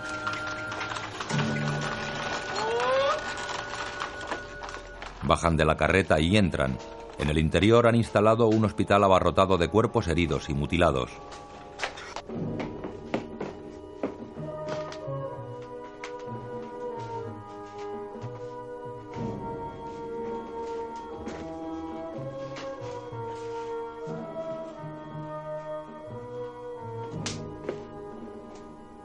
Yuri mira asombrado a su alrededor. Luego se dirige al soldado que lleva un brazalete rojo. Yo no puedo encargarme de esto. Órdenes del gobierno provisional. Tendrá que intentarlo, amigo. En casa, Tonia lee a su padre una carta de Yuri. Si pudieras ver cómo hemos trabajado aquí, estoy seguro de que me perdonarías por no haberte escrito más a menudo. ¿Cuándo está escrito eso? El 20 de julio. Ocho semanas. Pero ahora parece que la guerra realmente ha terminado. El hospital se va vaciando y tendré más tiempo. Incluso puede que para escribir algún verso, si no he olvidado cómo hacerlo. Así lo espero. Larisa Antipova todavía está aquí y la admiro más cada día. Parece poseer ese extraño don de curar en el que los médicos no creemos. A menudo hace las cosas mal, pero siempre parecen salirle bien. ¿Cómo está, tío Alex? ¿Puede todavía conseguir su tabaco inglés? Ojalá pudiera. ¿Conoce ya Sasha las letras? ¿Cómo está tía Ana? No recibió la carta. Y por encima de todo, queridísima, ¿cómo estás tú? Es doloroso que no se enterase de que ella murió. Aunque después de todo, ¿qué más da? Ya están aquí de nuevo. Ojalá decidieran de una vez y para siempre qué pandilla de granujas constituyen el gobierno de este país. El hospital ha sido desmantelado. Yuri comprueba el último cargamento, luego se dirige a un ayudante. Anímese, Sergei. ¿No quiere volver a casa? Allá también están luchando y yo ya estoy cansado. Soldados rojos, soldados blancos. Este viejo ya tiene bastante. Su señoría es muy amable. Y la enfermera, muy gentil. Yuri entra en el vestíbulo, ahora limpio y vacío. Un jarrón de girasoles adorna una mesa.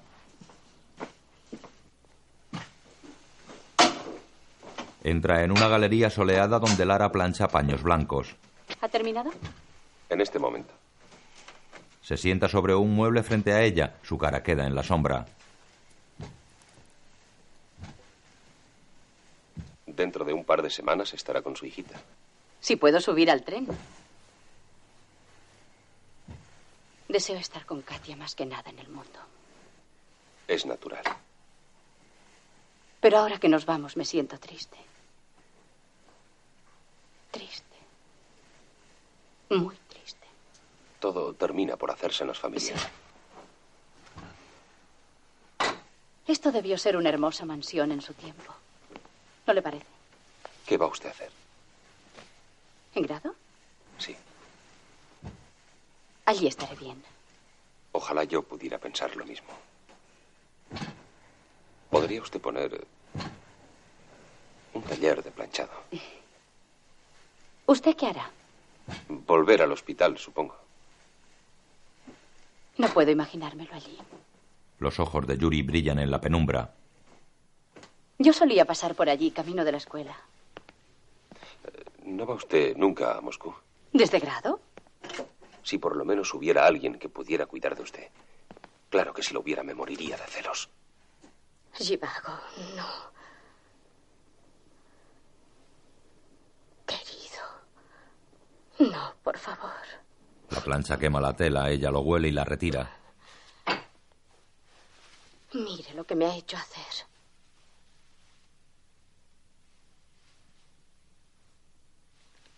Yuri, hemos estado seis meses juntos, en el frente y aquí, y no hemos hecho nada que le obligue a mentir ante Tonia.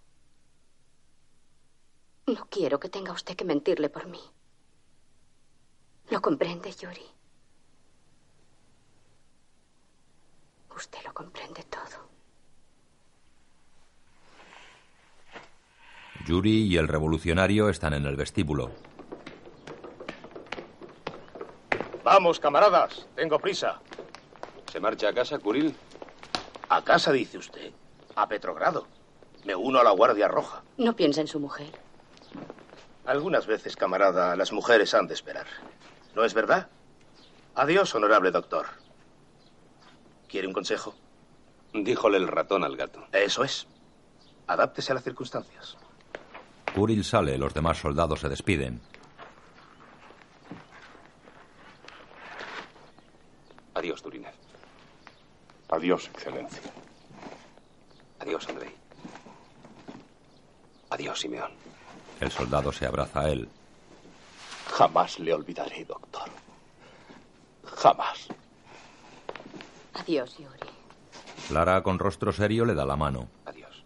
Gracias. Vilenko. Todos montan en el carromato de enfermería. Yuri les ve partir desde el porche. Sus ojos negros se clavan en Lara.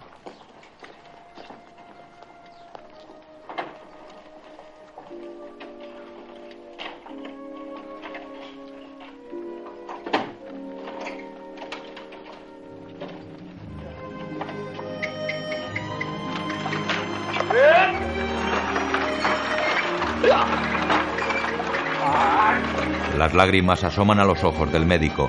Desde el jardín el viejo Sergei los despide con la mano. Adiós, hermano.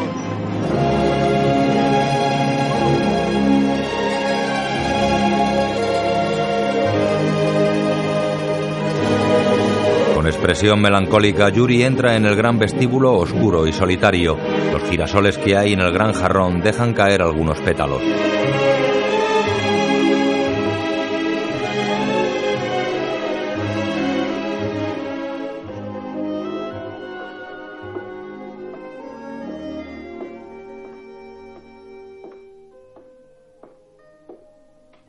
Carromato de enfermería, Kuril revisa su fusil.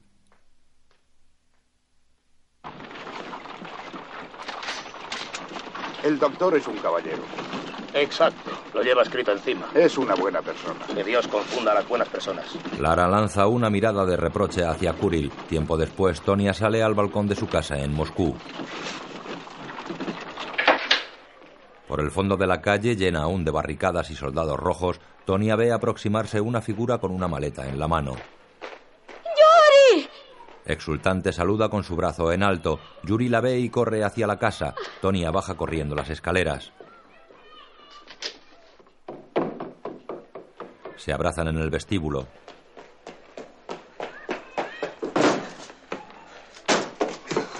Yuri ve a varias personas de aspecto obrero que abarrotan la casa. Un hombre con brazalete rojo y una mujer se adelantan. Yuri se descubre y tiende su mano. Yuri, este es el camarada Yelkin, nuestro delegado local. Vive aquí. ¿Cómo está usted? No le dan la mano. Bienvenida. La camarada Caprucina. Bienvenida. No eres tú quien nos ha de dar la bienvenida. La camarada Caprucina es la presidente del comité de residentes. ¿Tienes tu licencia, camarada? Ah, sí. Ah, creo que, que la he firmado yo mismo. Le pasa un papel, el delegado lo lee. Santa Cruz. ¿Qué? Hospital de la Santa Cruz está en... Segundo hospital reformado. Sí, una reforma es lo que necesitaba. Yuri fuerza una sonrisa. El delegado y la mujer lo miran graves. Yuri coge su maleta y sube. Debes presentarte enseguida a tu puesto de trabajo. Sí, creo que hay epidemia de tifus. Eso lo dicen los propagadores de bulos. No hay tifus en nuestra ciudad, camarada. Es una buena noticia. Me presentaré mañana. Cuando empieces a trabajar tendrás cartilla de racionamiento. Yo siempre he trabajado. Tonia lleva a Yuri al piso superior. Todos lo miran serios. ¿Qué ocurre? Tú eres la causa. Desde el vestíbulo. Había espacio para trece familias solamente en esta casa. Sí. Sí, este arreglo que habéis hecho, camaradas, está mejor. Es más justo. Tonia lo conduce al cuarto que han reservado para ellos. Sonríe divertida. Sí, de verdad, me parece más justo, Tonia. ¿De qué te ríes? Es el cuarto que da a la terraza. Dentro hay una estufa y algunos objetos básicos. En el suelo hay libros apilados. Te encuentras bien en casa. Se abrazan. Yuri mira por encima del hombro de Tonia. Un niño de unos cinco años le mira escondido tras una cortina. Sasha. Pues claro, Yuri se acerca. Es tu papaíto, Sasha. Sasha. Sasha, El niño lo abofeteó. eres muy malo. No, no le digas eso. ¿Puedo pasar? Llega el padre de Tonia con una cesta de verduras. Observad atentamente. Voy a encender la última mitad del último cigarro que hay en Moscú. A la mesa. ¿Buena comida? Muy buena. Dile algo. Todo ha estado muy bueno, Tonia. Ah, No tiene importancia. Ha guardado ese salchichón durante tres meses. ¿De veras? Me lo dieron a cambio de un reloj. Es maravillosa. ¿Café has observado? Ah, Papá, no sigas. Ya sabe que soy maravillosa. ¿Has escrito algún verso? Sí, muchos. ¿Son buenos? Bueno, eso espero. ¿Puedo verlos? Ah, claro que sí. ¿Y la enfermera Antipova? Hablabas de ella constantemente en tus cartas. Es natural que así fuera. Se trata de aquella muchacha que disparó contra el amigo Komarovsky, ¿verdad? Sí, ya sabes que es ella. Ha vuelto a su casa con su hijita. No vamos a conocerla. No. Qué lástima. Yuri y Tonia se miran sonrientes, luego se abrazan. El profesor mira el humo del puro. Adiós para siempre, placeres de la carne. Lo que yo no sé es cómo conseguiremos vivir este invierno. Meses más tarde, el delegado conduce a Yuri por una calle de Moscú. Nieva. No tiene usted ningún derecho a apartarme de mi trabajo. Como delegado del Soviet, yo... Eso le da a usted poder, no derecho. Te hemos observado. Tu actitud no pasa inadvertida. Debía usted haber llamado al médico de esta zona. Prefiero que esto se haga sin escándalo. ¿Por qué? ¿Qué tiene? ¿Tifus? Yuri ausculta al enfermo que tiene aspecto muy demacrado.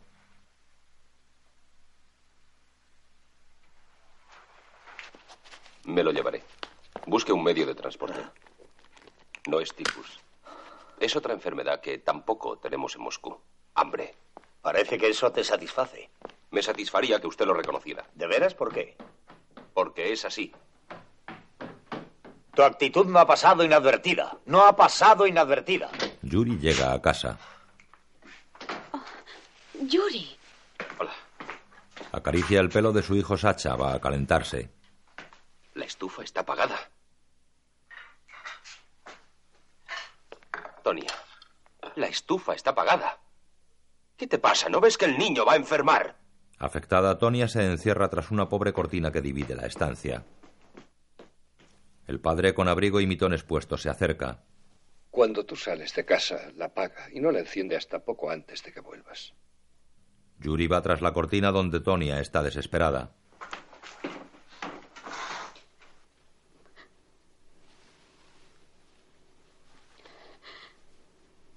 No tenemos leña. La besa y abraza. Por la noche, Yuri roba las tablas de una valla que hay en un callejón. A unos metros un oficial rojo le observa. Es el ahora general J. Grab que continúa la narración de esta historia. Me decía a mí mismo que era indigno de mi cargo detener a un hombre que robaba leña. Pero nada de lo ordenado por el partido es indigno de ningún hombre. Y el partido tenía razón. Un hombre desesperado en busca de algo con que calentarse es patético. Cinco millones de personas desesperadas en busca de combustible destruirían una ciudad. Aquella fue la primera vez que vi a mi hermano, pero al reconocerle, me di cuenta de que yo desobedecería al partido. Tal vez era el vínculo de sangre que nos unía, aunque lo dudo. En todo caso, solamente éramos hermanastros, y está escrito que los hermanos traicionarán a los hermanos. Yo como policía debía decir, coge al hermano de un hombre y estarás a medio camino de casa. Tampoco era admiración hacia un hombre mejor que yo. Sí, lo admiraba, pero no pensaba que fuera un hombre mejor. Además, he ejecutado a hombres mejores que yo sin que me temblara la mano. Yuri llega a la puerta de su casa con el cargamento de leña. Jaygraf lo sigue. Yuri oye sus pasos y se vuelve. Abre la puerta y entra. Los vecinos bajan objetos sacados del cuarto de Yuri.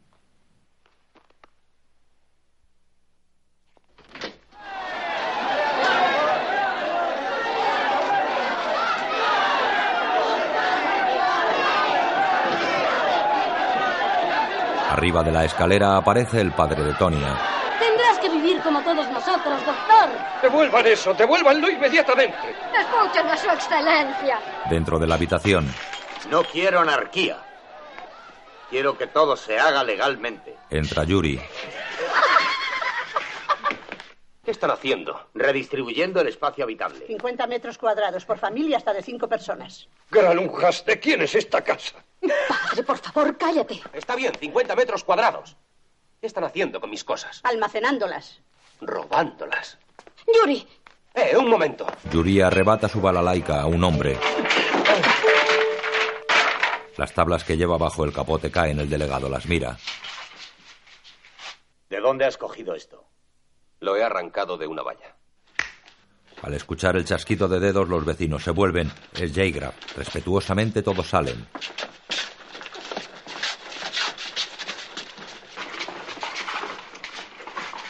Delegado consulta con la mirada y Jaygraf asiente. Los dejan solos. Jaygraf cierra la puerta. Les dije quién era yo. El viejo se mostraba hostil. La chica recelosa. Mi hermano parecía muy satisfecho. Yuri besa a Jaygraf en ambas mejillas. Creo que la chica era la única que presentía el peligro de la situación. Eres como me había imaginado. Algo así como mi conciencia política. Le pregunté si no tenía una conciencia propia. Y entonces habló de la revolución. Ponéis la vida sobre una mesa y extirpáis todos los tumores de la injusticia. Maravilloso. Le dije que si pensaba tal cosa debía unirse al partido. Extirpar los tumores de la injusticia es una operación delicada. Alguien debe mantener la vida mientras lo hacéis, ¿no es cierto? Alguien que viva. Entonces pensé que estaba equivocado. Me dijo lo que pensaba del partido y temblé por él. Aprobaba nuestra actitud, pero por motivos tan sutiles como sus versos, su beneplácito podía desvanecerse de la noche a la mañana. Y se lo dije así. Lógicamente no puedo aprobar esta noche algo que podéis hacer mañana. Vivía con la soga al cuello y no se daba cuenta. Entonces le hablé de lo que yo había oído sobre sus poemas. no gustan? ¿A quién no gustan? ¿Por qué no gustan? Y se lo dije.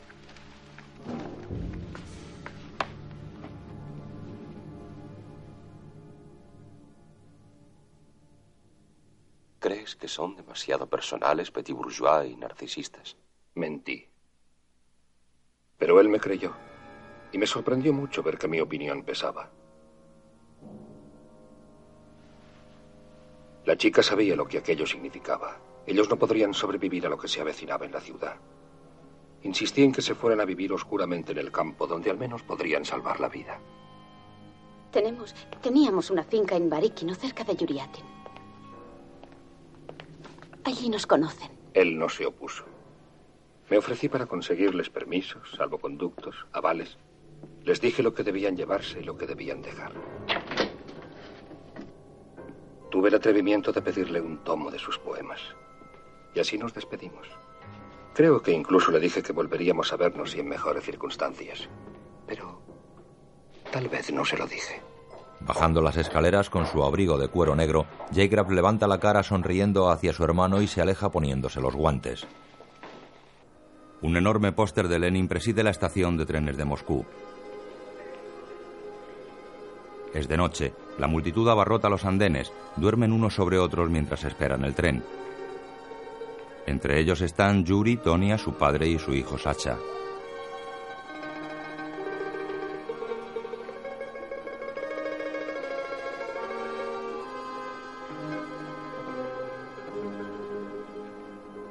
Cerca de ellos un hombre toca la balalaica.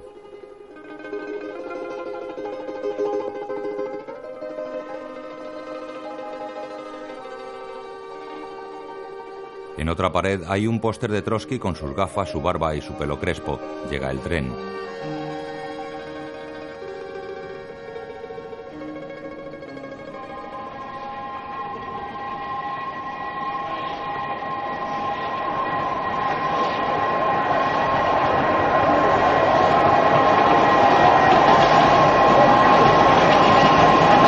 Muchedumbre se levanta y lucha por conseguir buenas plazas en los vagones.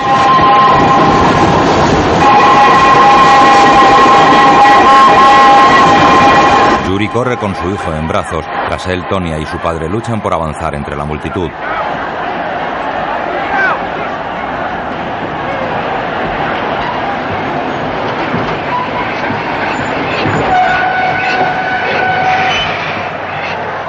Tren se detiene y la multitud harapienta lo asalta. Yuri entra en un vagón con literas cubiertas de paja. Un soldado con fusil grita a los viajeros. ¡50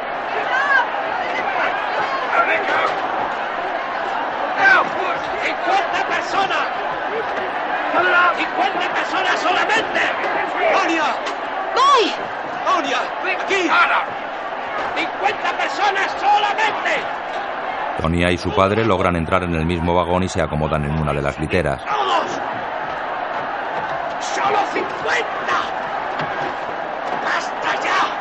El soldado echa a culatazos al último asaltante y cierra el portón.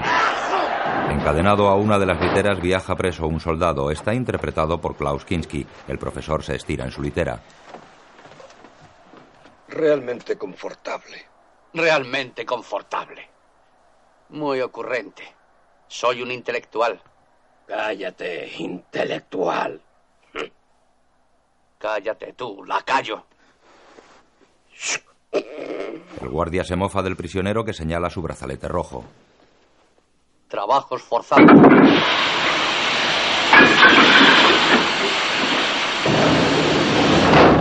Se abre el portón, sube un oficial rojo y lee una ordenanza. Atención, camaradas. Este tren saldrá mañana por la mañana. Reglas de higiene para el viaje. Los detritus de la noche se vaciarán por las mañanas. La paja se renovará cada diez días. Se quemará la sucia. En caso de no poder renovar la paja, se dará vuelta a la usada. Esto es un desinfectante. Empleadlo. En este vagón va un grupo de trabajadores voluntarios. Mentira.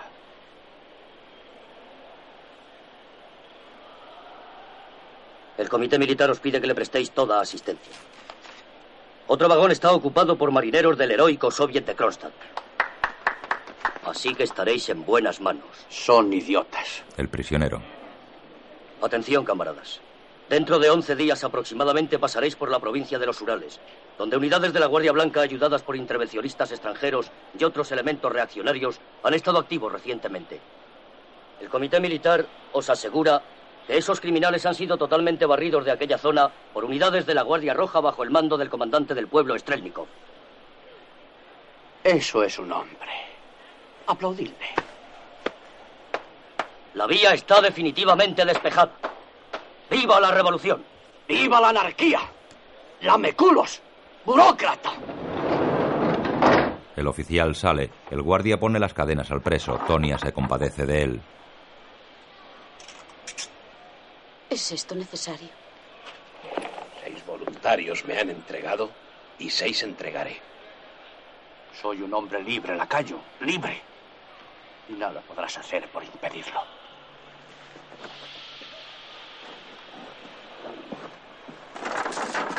Soy el único hombre libre en este tren. El resto sois un rebaño.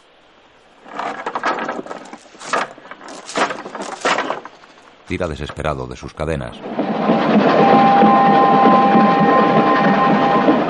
El tren avanza por el paisaje nevado. Sobre su techo, blanco por la nieve, los vagones llevan banderas rojas. Ya de noche el tren enciende su faro delantero. Dentro del vagón todos duermen, unos en litera y otros en el suelo.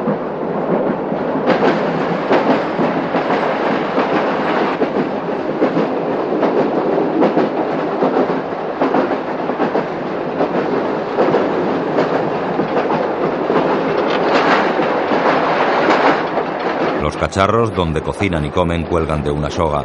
En el centro arde continuamente un caldero con agua. El único despierto es el prisionero que mira hacia un matrimonio mayor tendido en el suelo. El anciano arrima su rostro barbudo al de su gruesa mujer y deposita un beso.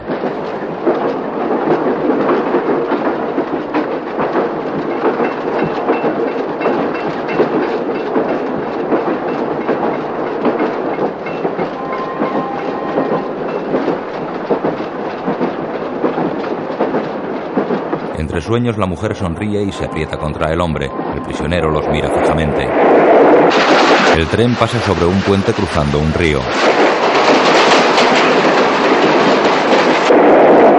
Yuri despierta y mira a su alrededor. Lo que ve parece agobiarle.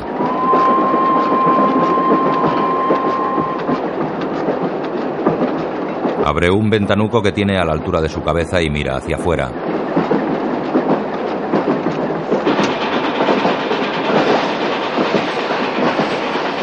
Través del humo que arroja la locomotora puede ver la luna sobre el río y el paisaje nevado.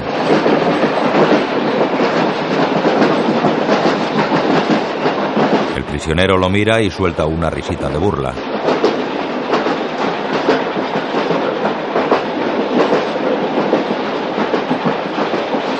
Un pie junto a Yuri cierra el ventanuco de una patada. Es de día. El tren continúa por la nevada estepa dejando atrás un largo rastro de vapor espeso y blanco.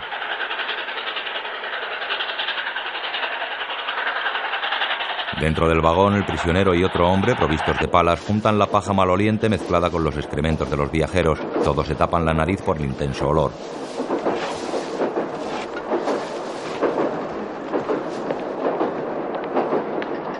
A una orden del guardia, el prisionero abre el portón.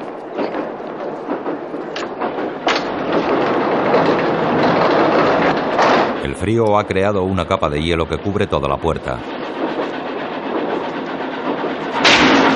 La rompen de una palada y arrojan fuera la paja con la inmundicia.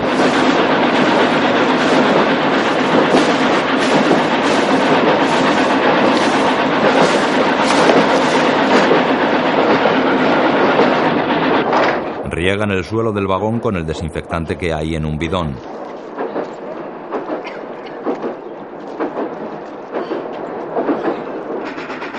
Tren avanza apartando la nieve que cubre la vía y lanzándola a chorro sobre los laterales. Dentro del vagón se organiza una fiesta. Una joven agitanada baila en el centro.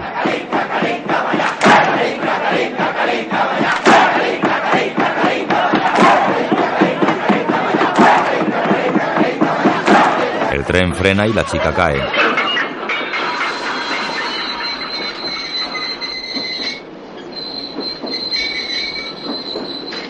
El guardia duda y finalmente hace señas de que abran el portón.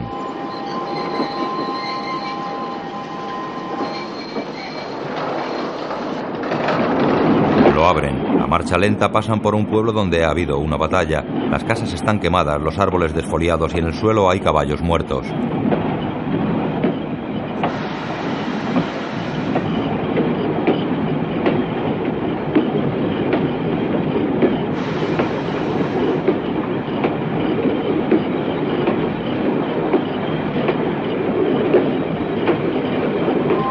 Comienza a Un grupo de aldeanos intenta subir al tren en movimiento.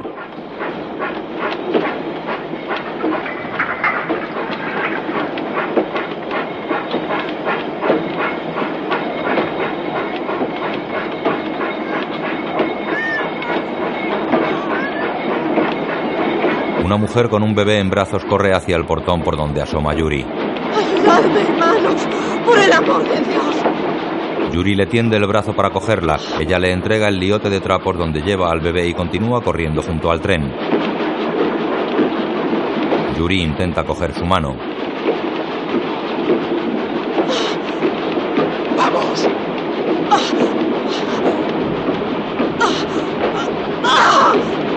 La coge y la izan al vagón.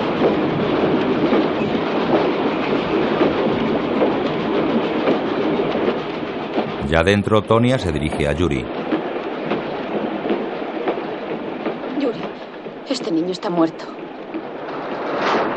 Anochece. En el vagón rodean a la mujer que habla mientras come. Ese niño no era hijo mío. Y ahora su almita ya estará en el cielo. ¿Quién lo hizo, camarada? ¿Los blancos? ¿Los blancos? No. Strelnikov. Bueno, entonces, es que habéis hecho algo.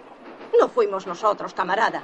El comandante dijo que vendimos caballos a los blancos. No fuimos nosotros, fueron aquellos cerdos de Cúnico. Se lo dijimos, pero no quiso creernos. Supongo que mentiríais. Pongo a Dios por testigo. No lo pongas. El prisionero habla desde su litera. El comandante es un gran hombre. Un jefe, Sasha. Y vive de pan y agua. Pregunta a su padre. ¿De veras? No lo sé, eso dicen. Es verdad. Nadie sabe nunca de dónde viene. Ni nunca sabe nadie a dónde va. Está inspeccionando el frente. ¿Sí? Oh. Alguien lo pasará mal. ¿Eh? Oh, frena otra vez. ¿Qué ocurrirá ahora?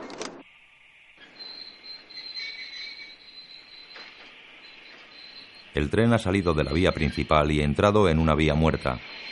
No te preocupes, padre. Anda, procura dormir.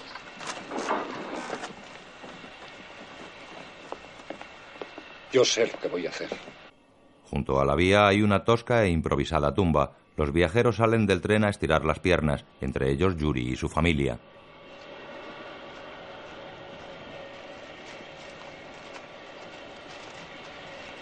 Yuri mira al horizonte. Frente a ellos hay un macizo montañoso de grandioso aspecto totalmente blanqueado por la nieve. Tonia, mira, los Urales. Mira, Sasha, fíjate. Allí es a donde vamos, al otro lado de las montañas. En medio del bosque. Allí no hará tanto frío. ¿Habrá lobos en el bosque? Un tren blindado se aproxima a toda marcha por la vía principal. Lleva banderas rojas y su locomotora está también pintada de rojo. Los soldados que van en el tren de Yuri miran hacia él con admiración. A su paso levantan el puño con fuerza.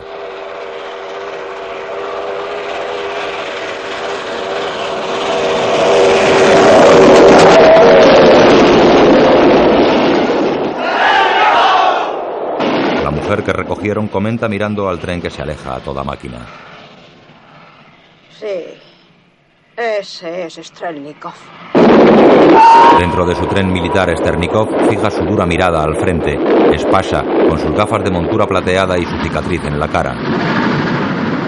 La roja locomotora, con los vagones blindados y escotillas para cañones y ametralladoras, avanza por los campos nevados. La imagen se vuelve negra.